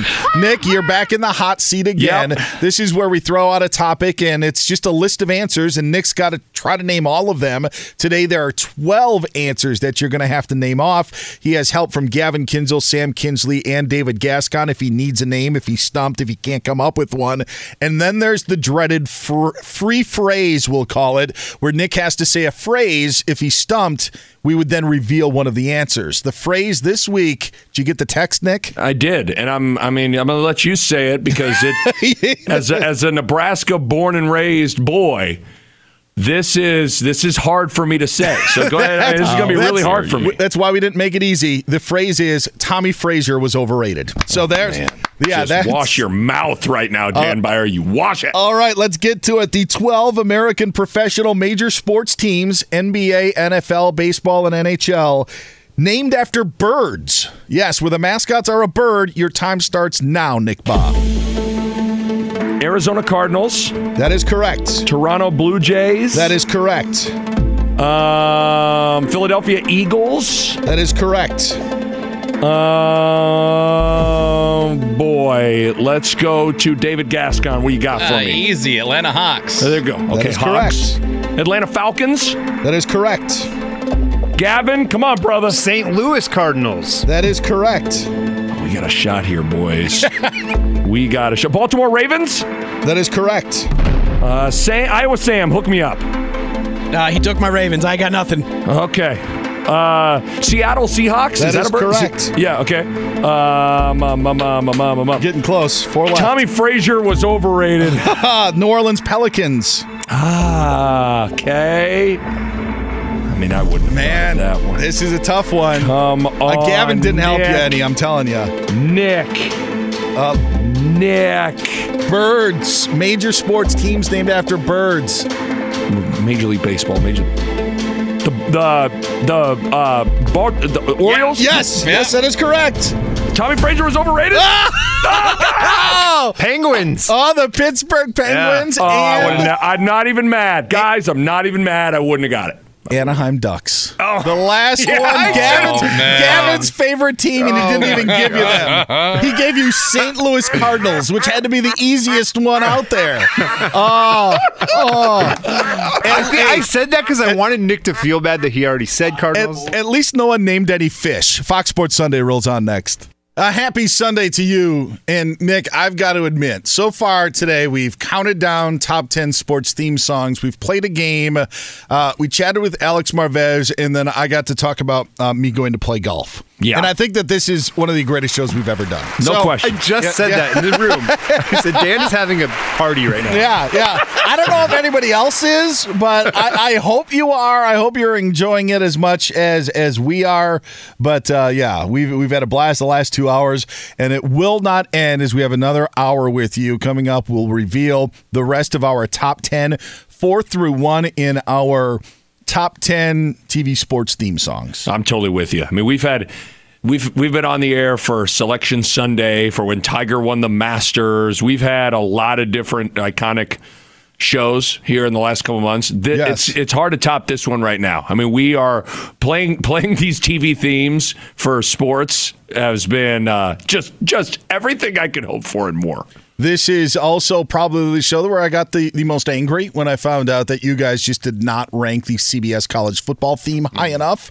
And uh, I just. Well, I'm upset about one shining moment. I know you are. I, I'm, know. I'm, I have that number one. What show angry. did you love the most? What show did you hate the most? They were the same. It was the same show. That's Same what one. Oh, so much, so much to get to. And we had Gavin's uh, long distance dedication to the Hard Knocks theme that we only get to hear six times a year, and you have to pay for that channel to hear it. So it just didn't make for didn't make for our top. Didn't 10. resonate. Didn't really No. resonate. No, it did not. Uh, kind of like much like week one of the NFL preseason doesn't resonate much. But I will say that Thursday night, I loved watching football. Oh, like yeah. just like of, of bouncing from different games. Uh, we had the we had the Chargers here in, in Southern California. They were playing the Cardinals that night. On another channel was the Broncos and Seahawks. So I was watching the Seahawks. It's there's so much going on, but just to see the uniforms, to see the graphics, I really enjoyed Thursday night. Although I didn't take a lot from what we got in Week One of the uh, NFL preseason. And I think it's important to always have that conversation for everyone because we all we all get it. We we all have been waiting and discussing and thinking and predicting and forecasting for months on how these teams will look and what players will be like.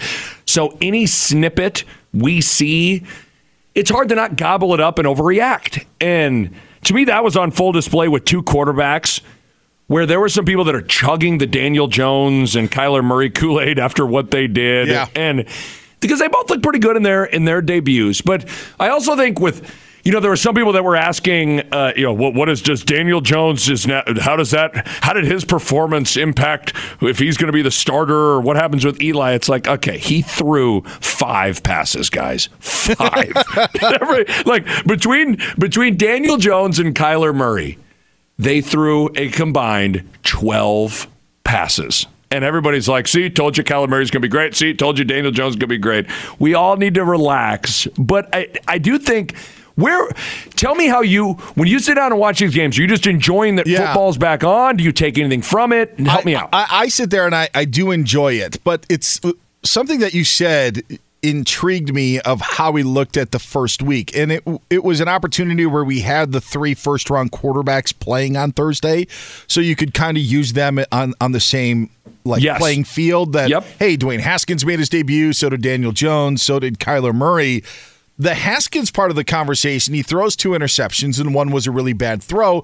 But he was also put in a different spot and asked to do a heck of a lot more than what Daniel Jones and Kyler Murray did. So to your point, like we're not even talking about Dwayne Haskins because heck, Dwayne Haskins threw two interceptions and had Mm-hmm. one brought back to the house. So why would we talk about him being the starter, especially when there is not one but two veterans standing in front of him? I found like that interesting as well of how we just brush that off and say, ah, two interceptions when his action was probably more relatable to what you would get in an NFL regular season Yeah. game, even though it wasn't against maybe regular season talent. So I, I found that interesting. Yeah, it is where where people kind of they went with the glass half full, kind of focused on that rather than something with with with Haskins and him struggling. It was interesting to hear. We asked Alex Marvez this question. You know, what can you take from preseason football? And the one thing he did point out was just overall athleticism. And there is something to that. Just what a guy looks like when he hits that top gear or the level of power that somebody has in, on a certain play. Like that, they're while it's not all of the who's who that's out there, like you can see speed and you can see power from certain guys. The other thing that that I like to look for, and this is this is obviously hard to quantify, is there is something to how comfortable a quarterback looks. I'm almost more into that than necessarily uh, certain throws or or oh he he missed a guy down the seam or boy he showed great arm strength there. There's just a a it's kind of it's hard to define, but you know it when you see it. Of happy feet. Hey, that guy doesn't look like he's just swimming in thought. He looks comfortable out there. He looks like he's in command. And I know those are cliche, but there is something to that that I think you can kind of look for with quarterbacks. I look at happy feet in the pocket. How much is Yeah. a guy jumping around, wondering, you know, do I do this? Because I also think that's a way of of showing how much you're thinking as well, where you're not as as cool under the pressure when your feet maybe start to move a little bit. I think that that is that is a sign. Now it is week one. I take away a couple of things outside of just watching the play. And I when I asked Alex Marvez about this, I actually have no problem with Ron Rivera calling a timeout to help out the Bears. Now, Right. if they missed a field goal, maybe it gives the Bears more information, but all of a sudden maybe that's a little bit bigger deal. But the point is you can't replicate the setting of a stadium, and it may not be 65,000 full, but you have enough in there and you're in that stadium setting. There's game 10, but you can't do that in a joint practice. So I have no problem with that. I have no problem with the Browns telling the Redskins we're going to do a 2-minute drill. So if this is something that you guys want to work on, like I now that maybe it's coming out and and being more open, but that was something that I thought was was intriguing and it actually makes a lot of sense for games that don't count. Now if the NFL wants to charge you so much money for right. that, that's always been a discussion. But I will also say this, and we saw it in the in the Hall of Fame game, the pass interference rule is going to be something. It and, is. and the preseason of of referees just trying to make these points of emphasis. I mean, what there were twenty three penalties in the Raiders Rams game yesterday. That's mm. like to me, that is something that is that I take from it that is a, a, a negative of how this is going to play out. Maybe it sheds more light on how the pass interference replay rule will be, and I'm glad that we get to see it.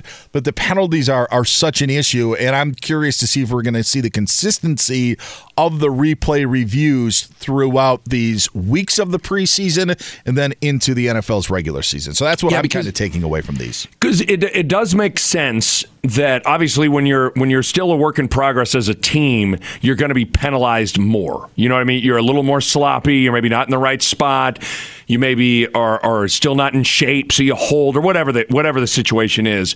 So it kind of makes sense that the the pen i would i would guess that if you went back and looked at preseason penalty totals compared to like what an average what the average is it's more in the preseason. Mm-hmm. But at the same time this is a unique new rule with this pass interference thing that no one really has a great sense of what it's going to look like. And i was I'm really concerned about what it's going to look like, and I will say so far with the few preseason games, it's done nothing to calm my concerns down of what things are going to look like here in a month when real games get cracking. I think I would I would I'm not saying really enjoy it, but I think I would enjoy the two week schedule if they had if they ended up changing the schedule to 18 games that has been talked to. I mean, I think it's going to happen. It's just a matter of who gets what when the new CBA comes out. So it's a couple of years away from happening, but watching the football in the first week was somewhat refreshing to me. And to know that we'd only have to go through one more week of that is fine with me. It's the we've got 3 more weeks of this stuff.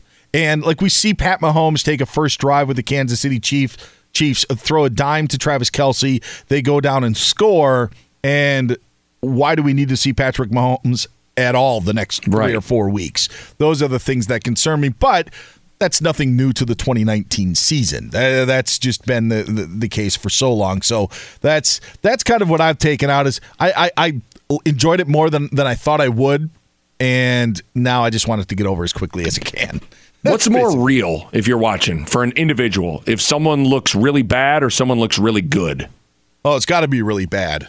For Yeah, the simple right? fact of they can't handle the easier circumstances.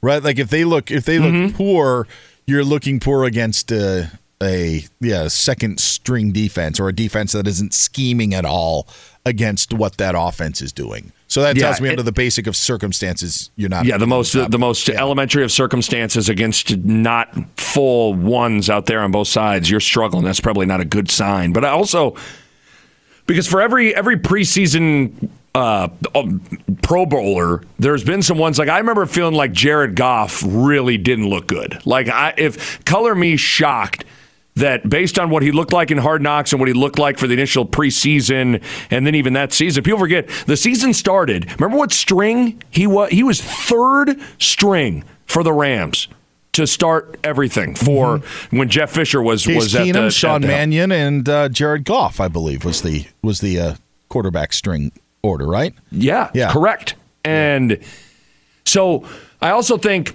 we, we also need to be patient with these guys too a little bit. I know that's not like where it, it- it's especially for the quarterbacks. Like it can, if if you would have told me at the end of of or halfway through his rookie year that you know Jared Goff would go to a Super Bowl in the next couple of years, I'd have, I'd have laughed at you. I'd be like, well, what, what do you mean? Like, I mean, what Super Bowl? they start a new li- like this? There's no way.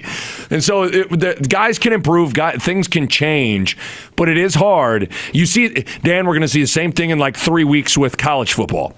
We overreact to what happens in the first week or two of college football, too, of what certain teams look like, what certain players look like. Remember Kenny Hill, that Thursday night game for Texas A&M? Kenny oh, Hill Oh, yeah, he won the put on a show. Yeah. and they, he was supposed to be the Heisman front runner. Homeboy didn't even like he got like benched at the end of the year. So things can change. You got to stay calm, but it's hard because we're starving for, for football, and you get any of it, and it's human nature to kind of run with it. He's Nick Bahe. I'm Dan Beyer. This is Fox Sports Sunday. So we're coming to you live from the Geico Fox Sports Radio studios. 15 minutes could save you 15% or more on car insurance. Visit geico.com for a free rate quote. You can always listen on the iHeartRadio app, and you can listen at foxsportsradio.com. Your Kenny Hill point may be the perfect transition to what we're going to dive into next. College football season is just around the corner, and the biggest storyline may surround what's happening at what Kenny Hill's position was. We'll explain coming up here on Fox Sports Sunday.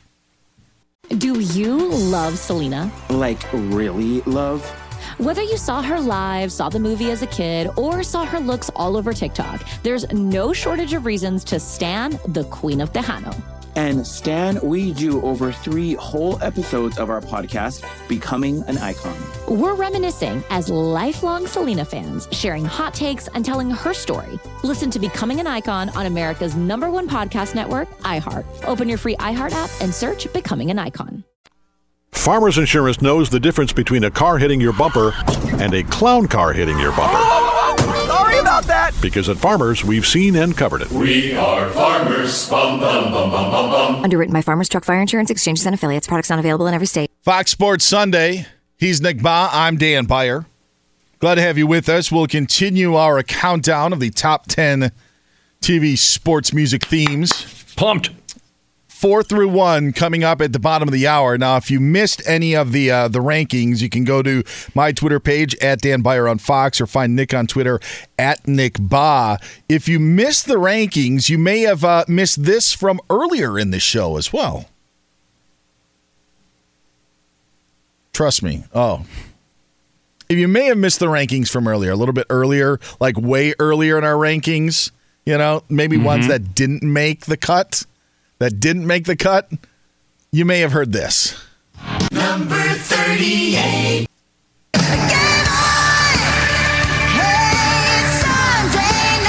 Ah, Carrie Underwood and NBC did not make it. The Faith Hill song was 694th on our list of, of top.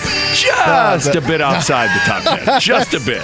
Oh, uh, that's it didn't, Not even didn't in others list. receiving votes. No, like it it would didn't. not, not I even will there. say this one's better than the waiting all All day night. for Yeah, yeah, that- Sunday night. Oh, Saturday Night Live spoofed that one too and did a pretty good job Did with they? it, on how long it took. And by the time they the song ended, it was like the second quarter was already underway. Oh, it just my favorite one is uh, of the whole like the song stunk. But when they had like Michelle Tafoya interview Khalil Mack in front of a, like fake fans on the sideline, where Yeah. where it was you could tell it was just a studio wall, it wasn't a stadium wall, like it was an in-game interview.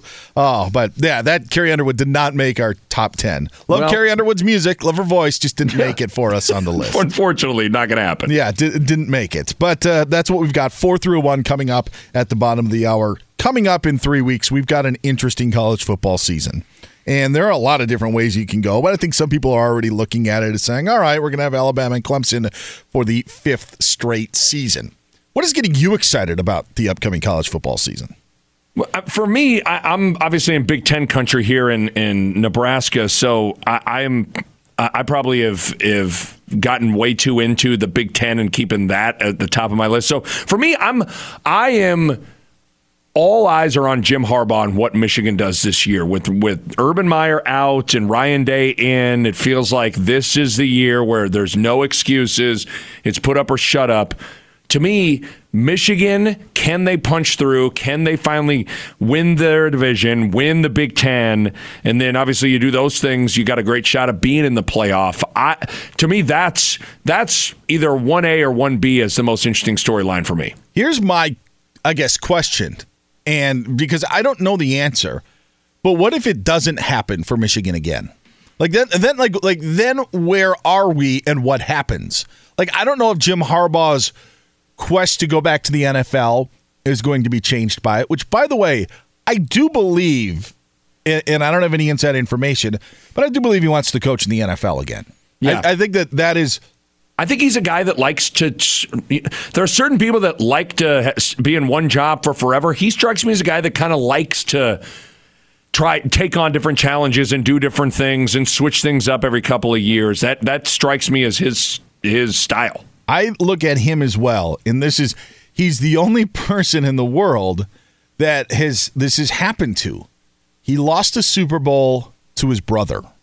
Yeah. Like like when you think of of like of wanting like to win a Super Bowl is the the goal of many who get into coaching, whether it be at the professional level, as an assistant at the professional level, maybe a college coach who wants to take that. Ne- the the winning of a Super Bowl is the ultimate in being a head coach, and you think of how close he got only to lose to the guy a bedroom over in his house or, or the guy that he probably shared a bedroom with growing up.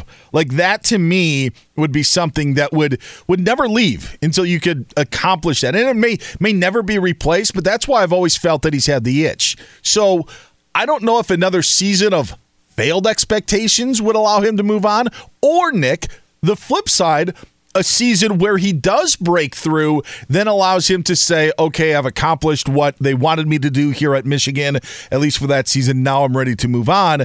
I just know at some point he's going to want to get back into the National Football League. So time is running out no matter how things end up this year for Michigan. It's almost the same school of thought when we were debating what is Kawhi Leonard going to do. Does winning in Toronto yeah. make it easier to yes. stay or harder to stay? It's like all the same kind of thoughts with, with Jim Harbaugh in Michigan. But the other thing with that is, you know, obviously the playoff dominates a lot of the conversation throughout the season. And can the pack? What happens with the for another storyline within that is can the Big Ten and the Pac-12 finally get kind of snap their their playoff drought here of a couple of years? Can you get a, a Michigan into the playoff? Can you get a, a a Utah or a Washington into the playoff? Is interesting to me too. The the the difficult part about it for the Pac-12 is usually all of those eggs are in one basket. Mm-hmm. they may be in two or three baskets this year with Washington, Oregon, and Utah, kind of thought to be the the better teams. But none of those teams are going to be starting off in the top ten. And so, like, they're the early Pac-12 games that you have in that conference, specifically the Oregon Auburn game, is going to tell a lot about that conference because there aren't going to be opportunities where you can change a narrative. So if Oregon ends up beating Auburn, that is a huge, huge, huge victory for the Pac 12 and puts them into the conversation. If they lose, and then there's no opportunity for a Washington or a, a Utah to maybe take that step forward. The the view of the Pac-12 is the point that I'm trying to make is that yeah. it's skewed off of just that one single game to find out is Oregon, who's considered one of the top teams, if they can hang with an SEC team like Auburn. And and granted, this is a, a team that wasn't very good last year, but I am, and it and it takes time, I suppose. But I am interested to see what happens in year two with Chip Kelly at UCLA too, where you know there there is a, a, narrative out there of like okay has was he ahead of the curve with his style of offense of you know no huddle spread up tempo and now the rest of the country's kind of caught up to him? I'm i'm very interested I mean because he's kind of been for a while he was in the it was him and Nick Saban were kind of neck and neck as like the guys that kind of ran college football for a couple of years, and they were not very good at all last year. I'm, I'm in terms of kind of maybe those yeah. like off of Main Street or Broadway storylines. I'm interested. I kind of want to see what Chip Kelly does this year too. I think it's difficult. I, I think it's really tough, and I know like now you're getting more of his guys in there, but I would I would argue that I, I think you could make a good argument, and we'll we'll stay with the Oregon the theme there is that there isn't a school that supports its program more than Oregon does. Right. This isn't meant to be a knock at UCLA, but you have everything at your disposal when Phil Knight is there and you've got the backing of that athletic department. And it may not be the same everywhere else. We'll just that, that's that's what I think could yes. be difficult. That's interesting. At at a, a place like UCLA or you know for, for Chip Kelly to, to go anywhere. I think every, you had everything there at Oregon. You you really did, and now it may not be the case in certain spots. I find the quarterback transfers being unique. Yeah. Because if Justin Fields has great success at Ohio State, or Jalen Hurts takes Oklahoma to the playoff again, or Tate Martell ends up leading the, the Miami Hurricanes somewhere, I think that's something of just like an overall arc arcing thing, arching thing, whatever the phrase you want to use of college football of how does this change? And I know that it was such a theme in the offseason of, of letting these guys transfer and be eligible uh, immediately upon their transfer. If this is if this is a boost to college football or it makes it more interesting, I, I think that that could be something that is played down the road to to to be all right. Sure. Let's not. I know the coaches probably don't like it. But the fact is, if it's gaining more interest in college football when we're trying to find you know the the storylines outside of Alabama and Clemson, I think that could be good for college football if they have success. And you bring up Alabama and Clemson. Are the reason we haven't talked about them is because we assume no one can supplant them? I think I think Clemson's spot in the ACC is so firmly entrenched. Yeah. And we want to look at, you know, Syracuse playing them tough last year when Trevor Lawrence was knocked out. And anything can happen on any given Saturday, but if they I mean, if they lose, are you really keeping Clemson out? I mean, I know they kept Ohio State out after they won their national championship and had the one loss, but Michigan State ended up winning the conference and ended up beating them. I, I find that difficult. I think that Clemson almost gets in, barring any you know catastrophic loss. I just think the, the way that things play out, they can get in. I mean, Alabama. Everybody looks at Alabama as being well, they're Alabama. And, Yeah, and so if I- they if they lose, there's really nothing held against them. And if they lose and they don't play in the SEC title game, it's helped them before to get into the playoffs. So that's the difficulty that I see is they have to have more done to them or have done more wrong than any other school in college football to keep them out of the playoff. Like, uh, I mean, we we talk about you know, if Oklahoma last year would have been kept out for their what one loss in a neutral game against a rival. You know, uh, luckily for them, they got in as the fourth seed. But talk about margin for error; it was very slim, and the Sooners were able to to, to slide in. Alabama and Clemson's margin for error, to me, a little bit bigger. Well, and I mean, who's going to beat Duke or who's going to beat Alabama? I mean, there you look at their their non-con. I mean, it is Duke, New Mexico State, Southern Miss, and then obviously have the FCS school. Like who? So you you just you you're, you try to figure out who's going to beat them earlier in the year to to kind of write a narrative, for lack of a better term. You just you don't know who that's going to be, and. I, I, you know, I'll stop short of saying using the the word stun because that's too strong. But I would be really surprised if Bama and Clemson aren't in the playoff. Really surprised.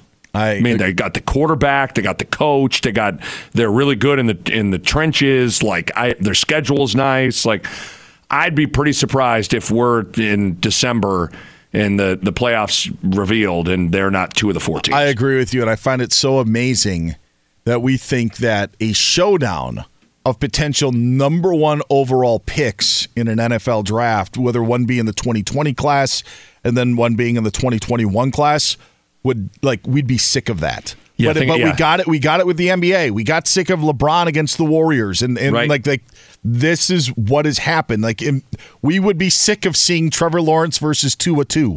Or I mean, like that is yeah. That's where we are, and I think that that I college football is great and college football is loved, but I think that also when you just you think that the the outcome is basically predetermined, that can wear on you somewhat. I don't No think anybody would, would mind seeing an LSU team or an Auburn or you know Georgia getting another crack at it. Maybe Georgia plays Clemson. I think that at least would be different, or maybe another school ends up against Alabama. But to have both of them there, I think would be difficult for college football fans. Totally agree. Totally agree. He's Nick Bym, Dan Beyer. This is Fox Sports Sunday. All right, we count him down from four to one, our final four, if you will, in our TV sports themed music countdown. We'll do that after David Gascon gives us the latest on what's been a busy Sunday in Major League Baseball. Hello, David. What's up, guys? That was a that's a great effort by by Nick Bahe. The nick of time. I appreciate that. And the birds, man. Yes, it was it's tough. Pittsburgh's Penguins got me. I would. I, we could have. We'd still be here, and I don't think I would. That that was over an hour, almost an hour ago. I still feel like I wouldn't I'm, have got Pittsburgh. I'm just glad you didn't get any wrong. That was like by guessing a wrong animal, not guessing a bird. I, Toronto Raptors, Buffalo Oh, no, Sabres. Velocir- No, Not no, a bird. Jeez, man. Dan, have we? Has anyone swept the board yet? You or or Nick? No, uh, Nick won it once. Yeah, Nick Okay. did win. Nick All right. won it once. A, A, I was big. I it was. I had to name a American Athletic Conference teams. Right? Is that what it was? Yes, yes. That's because Yeah. when Man. UConn left. Yep. Yep. Oh, that's tough. That's tough. Well, guys, we'll go from all of that to Major League Baseball right now. San Francisco leads the Philadelphia Phillies 2 0. It's in the top of the second inning. That's the only game that's really going on right now. Dodgers prevailed over Arizona 9 3. Hyun-Jin Ryu Lord is league leading ERA to 145 in the season. He's 12 and 2 on the year. Tampa beats Seattle 1 to nothing. Same score Milwaukee. Rangers best of the Brewers by 1 nothing score. Yankees got one run and held up against Toronto north of the border 1 to nothing. Masahiro Tanaka 8 and 6 on the season. Justin Verlander had 11 strikeouts on the day. It was all for naught. Baltimore walks off and beats the Astros 8 to 7. Tribe in 10 beat the Twins 7 to 3. It was 3 3 until the 10th. And Carlos Santana had a game winning grand slam for the road team in that one. Ronald Acuna, his 33rd home run of the season was just enough as Atlanta beats Miami. Marlins 5-4 losers at home. Cubbies 6-3 winners over the Cincinnati Reds. Meanwhile, in the National Football League, a couple of notes here. Starting things off, front office news. Arizona Cardinals Executive Vice President and COO Ron Minegar was arrested last night on suspicion of a DUI. Tim team did issue a statement saying Minegar's actions last night are inexcusable. More on that, obviously, to come as well. Online car shopping can be confusing at times. Not anymore. True Price from True Car. Now you can know the exact price you'll pay for your next car. So visit True Car to enjoy a more confident car buying experience. Back to Dan Beyer, Nick Bond, just 10 seconds, but first a word from farmers. At Farmers Insurance, we know a roof can withstand a lot. One exception being an airborne car. Seen it, covered it. Talk to farmers. We are farmers. Bum, bum, bum, bum, bum, bum. Underwritten by Farmers Truck Fire Insurance Exchanges and Affiliates. Products not available in every state. All right, fellas, you're up. Thanks, Dave. We appreciate it. It is Fox Sports Sunday. He's Nick Bahe. I'm Dan Beyer, coming to you live from the Geico Fox Sports Radio studios. It's easy to save 15% or more on car insurance with Geico. Go to geico.com or call 800 947 Auto. The only hard part, figuring out which way is easier. We've had tons of fun this show, and it's going to continue right now. Here we go. But I also don't think it's gone as fast as I thought because I've been waiting to unveil these top four. Like this is this Right. is where we go. This is the meat of it. If you're just tuning in, we are counting down the top 10 TV sports music themes that you would see on whether it be a television broadcast or a television show, and we enter Final Four category.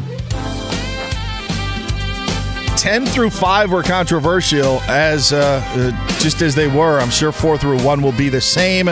Let's get to it. Songs 4, 3, 2, and 1 coming up right now. Number four.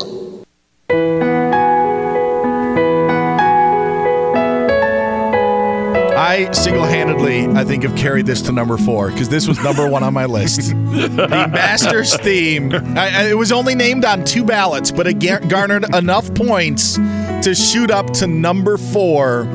It just it sends me, it sends you to a place. I talked about goosebumps. When you hear Yes. this song, I get the goosebumps. I think about Augusta in the second week of April. Dan's of the- crying right now. Tears, real tears are coming down. the uh, the rolling green fairways at Augusta National and those magnificent four days in April. And we get to enjoy golf as the patrons at Augusta National take in the greatest golf tournament that there is in the world. So that's just, this was number one for me on lo- my list. Yeah, the It's number theme. four for me, so I I was right on the nose with it, but I, I has to be in the top five to me. Let- I mean, i even if you're not a huge golf fan, you know that, you recognize that, and you're right. It takes you it takes you to Augusta and just sets a tone and a mood and a vibe, and it is so good. If you guys want to play this at my funeral, go right ahead. Doesn't have to be you know my last song, but you know just maybe at some point in there, I would that'd be totally fine with it. Uh, Scrooge's David and Gavin didn't even have this I, on their no, list. I, I- no, I did have it. Oh, I actually did? I had it as 39 on Oh. my list. There's, uh, I think Lower than Carrie Underwood. Yeah, I, I go You know right what? to bed when I hear this song. You know what it is? For people that I'd imagine aren't huge golf fans, or the people that, for if if for people that don't like golf, it's oftentimes like, oh, it's too stuffy, it's too, uh, you know, it's it's it's not loose enough. All this. and this song like plays right into all of golf stereotypes. You know what I mean? Just puts it on a tee for the people that don't like golf. Oh, so true, so true. But number four, But I love it. yeah, number four on our list. You live at the Geico Fox Sports Radio studios. It's easy to save 15% or more on car insurance with Geico. Go to geico.com or call 800 947 Auto. The only hard part, figuring out which way is easier. All right, guys, let's. On our way to number one. we are on our way to number one. Where are we at right now? Number three. There it is. Oh, oh man. Yeah. Knowing that Dan Dierdorf is going to say something stupid in three minutes makes me feel so good. No, I love Dan Dierdorf. I, I find it amazing on on just of the the feel of this of the you know like, like Frank Gifford set it up and this is during my generation. I know obviously Howard Cosell previously, but in growing up and hearing the Monday Night Football theme song, like Frank Gifford set the scene and he wasn't even the color or the the play-by-play analyst. Like he That's threw to, to. Al Michaels, who then did the play-by-play for Monday Night Football. But oh, what a song! Man, Totally, again, I mean, just it checks all the boxes of what we've talked about. We look for. You know, it's just like you're instant. It's instantly Monday night. It is instantly Monday night when you hear that. The first couple, you know, we talk about the uh, the start of a song hitting you. This one starts strong. Yes, David Gascon had this high on his list. I had this as number three. Yeah, that's where I had it as well. Yeah. so you had this one in front of Augusta. I had this. uh, This I had. I had Augusta one. Yeah, you were number one with yeah, it. Yeah, I actually had the CBS College Football theme two, and then the ABC Monday Night Football uh, theme at number three. Where did Gavin have this at? This did not make my big board. Gavin did, about have, that? doesn't have a song made before 2004 on his list. I just want to give Hard Knocks more respect right now. Okay, Come on. Oh, that's great. You're uh, you're sink, You're you're going down with a fight with Hard Knocks. I love it. What, what year did Hard Knocks actually start? Was that three years ago? No, yeah, Four? oh yeah. For in Gavin's mind, when was the first? Was it the Cowboys or Ravens who were the first one? I thought it was like the Jets. So Oh, I can't have remember. check. But it, I mean, August it's first, been- two thousand one, Baltimore Ravens. Okay, there it was. There yeah, I, I I didn't see that season. Chargers weren't good that year. they got LT that year. All turned around. that that's it. Did turn around to a divisional uh, appearance, and then what? An AFC Championship. All game? right, Nate Kaeding. All right. Clanks it off the right post. uh, this is Fox Sports Sunday, and we will continue with our countdown of the top 10 TV sports theme songs. Coming up in just a little bit as we're coming to you live from the Geico Fox Sports Radio studios. Want to let you know you can find Nick Bahe on Twitter at Nick Bahe. You can find me on Twitter at as simple as Dan Beyer on Fox. Number two and number one coming up after this here on Fox Sports Sunday. At Farmers Insurance, we know there's a crucial difference between a kick drum pedal and your car's accelerator pedal. Because at Farmers, we've seen and covered it. We are farmers. Bum, bum, bum, bum, bum, bum. Underwritten by Farmers Truck Fire Insurance Exchanges and Affiliates. Products not available in every state. Fox Sports Sunday. He's Nick Bahe. I'm Dan Beyer. You know, in stadium anthems, this would be up there. We'd have like half Queen songs.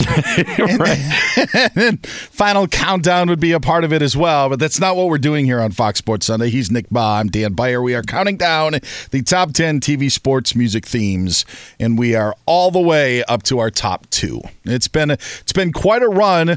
Uh, the conversation during uh, when we were just away for a little bit was again how Hank Williams Jr.'s Yeah. Monday Night Football theme did not enter our rankings. Still a That- point of that is contention. my that's the big that's the big surprise. I'm not su- I'm I'm not surprised with what I think are going to be number one and number two, but I am surprised that Hank Williams Jr. Are you ready for some football? Did not did did not get a little more respect. Corey Brandstetter tweets in, I know they're a competitor, but if Sports Center isn't on the list, then this list is invalid.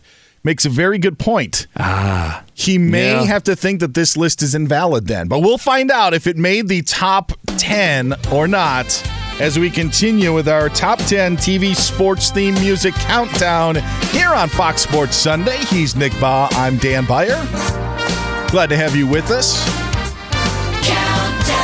Only once I've hit the post uh, post with that one. That's only once, only one time. All right, let's get to it. We are at Number two. Whoa! I I guarantee, I guarantee some people thought this was going to be atop the medal stand. There it is at number two, the NFL on Fox theme. It's it's the most iconic football theme, probably right. Not just saying that because we're on Fox Sports Radio, but I mean, come on, that I mean, when the when that thing hits, it is identifiable, and you know you know it is Fox NFL football. Gavin had this at number two on his I, list. I feel very good about my top two picks.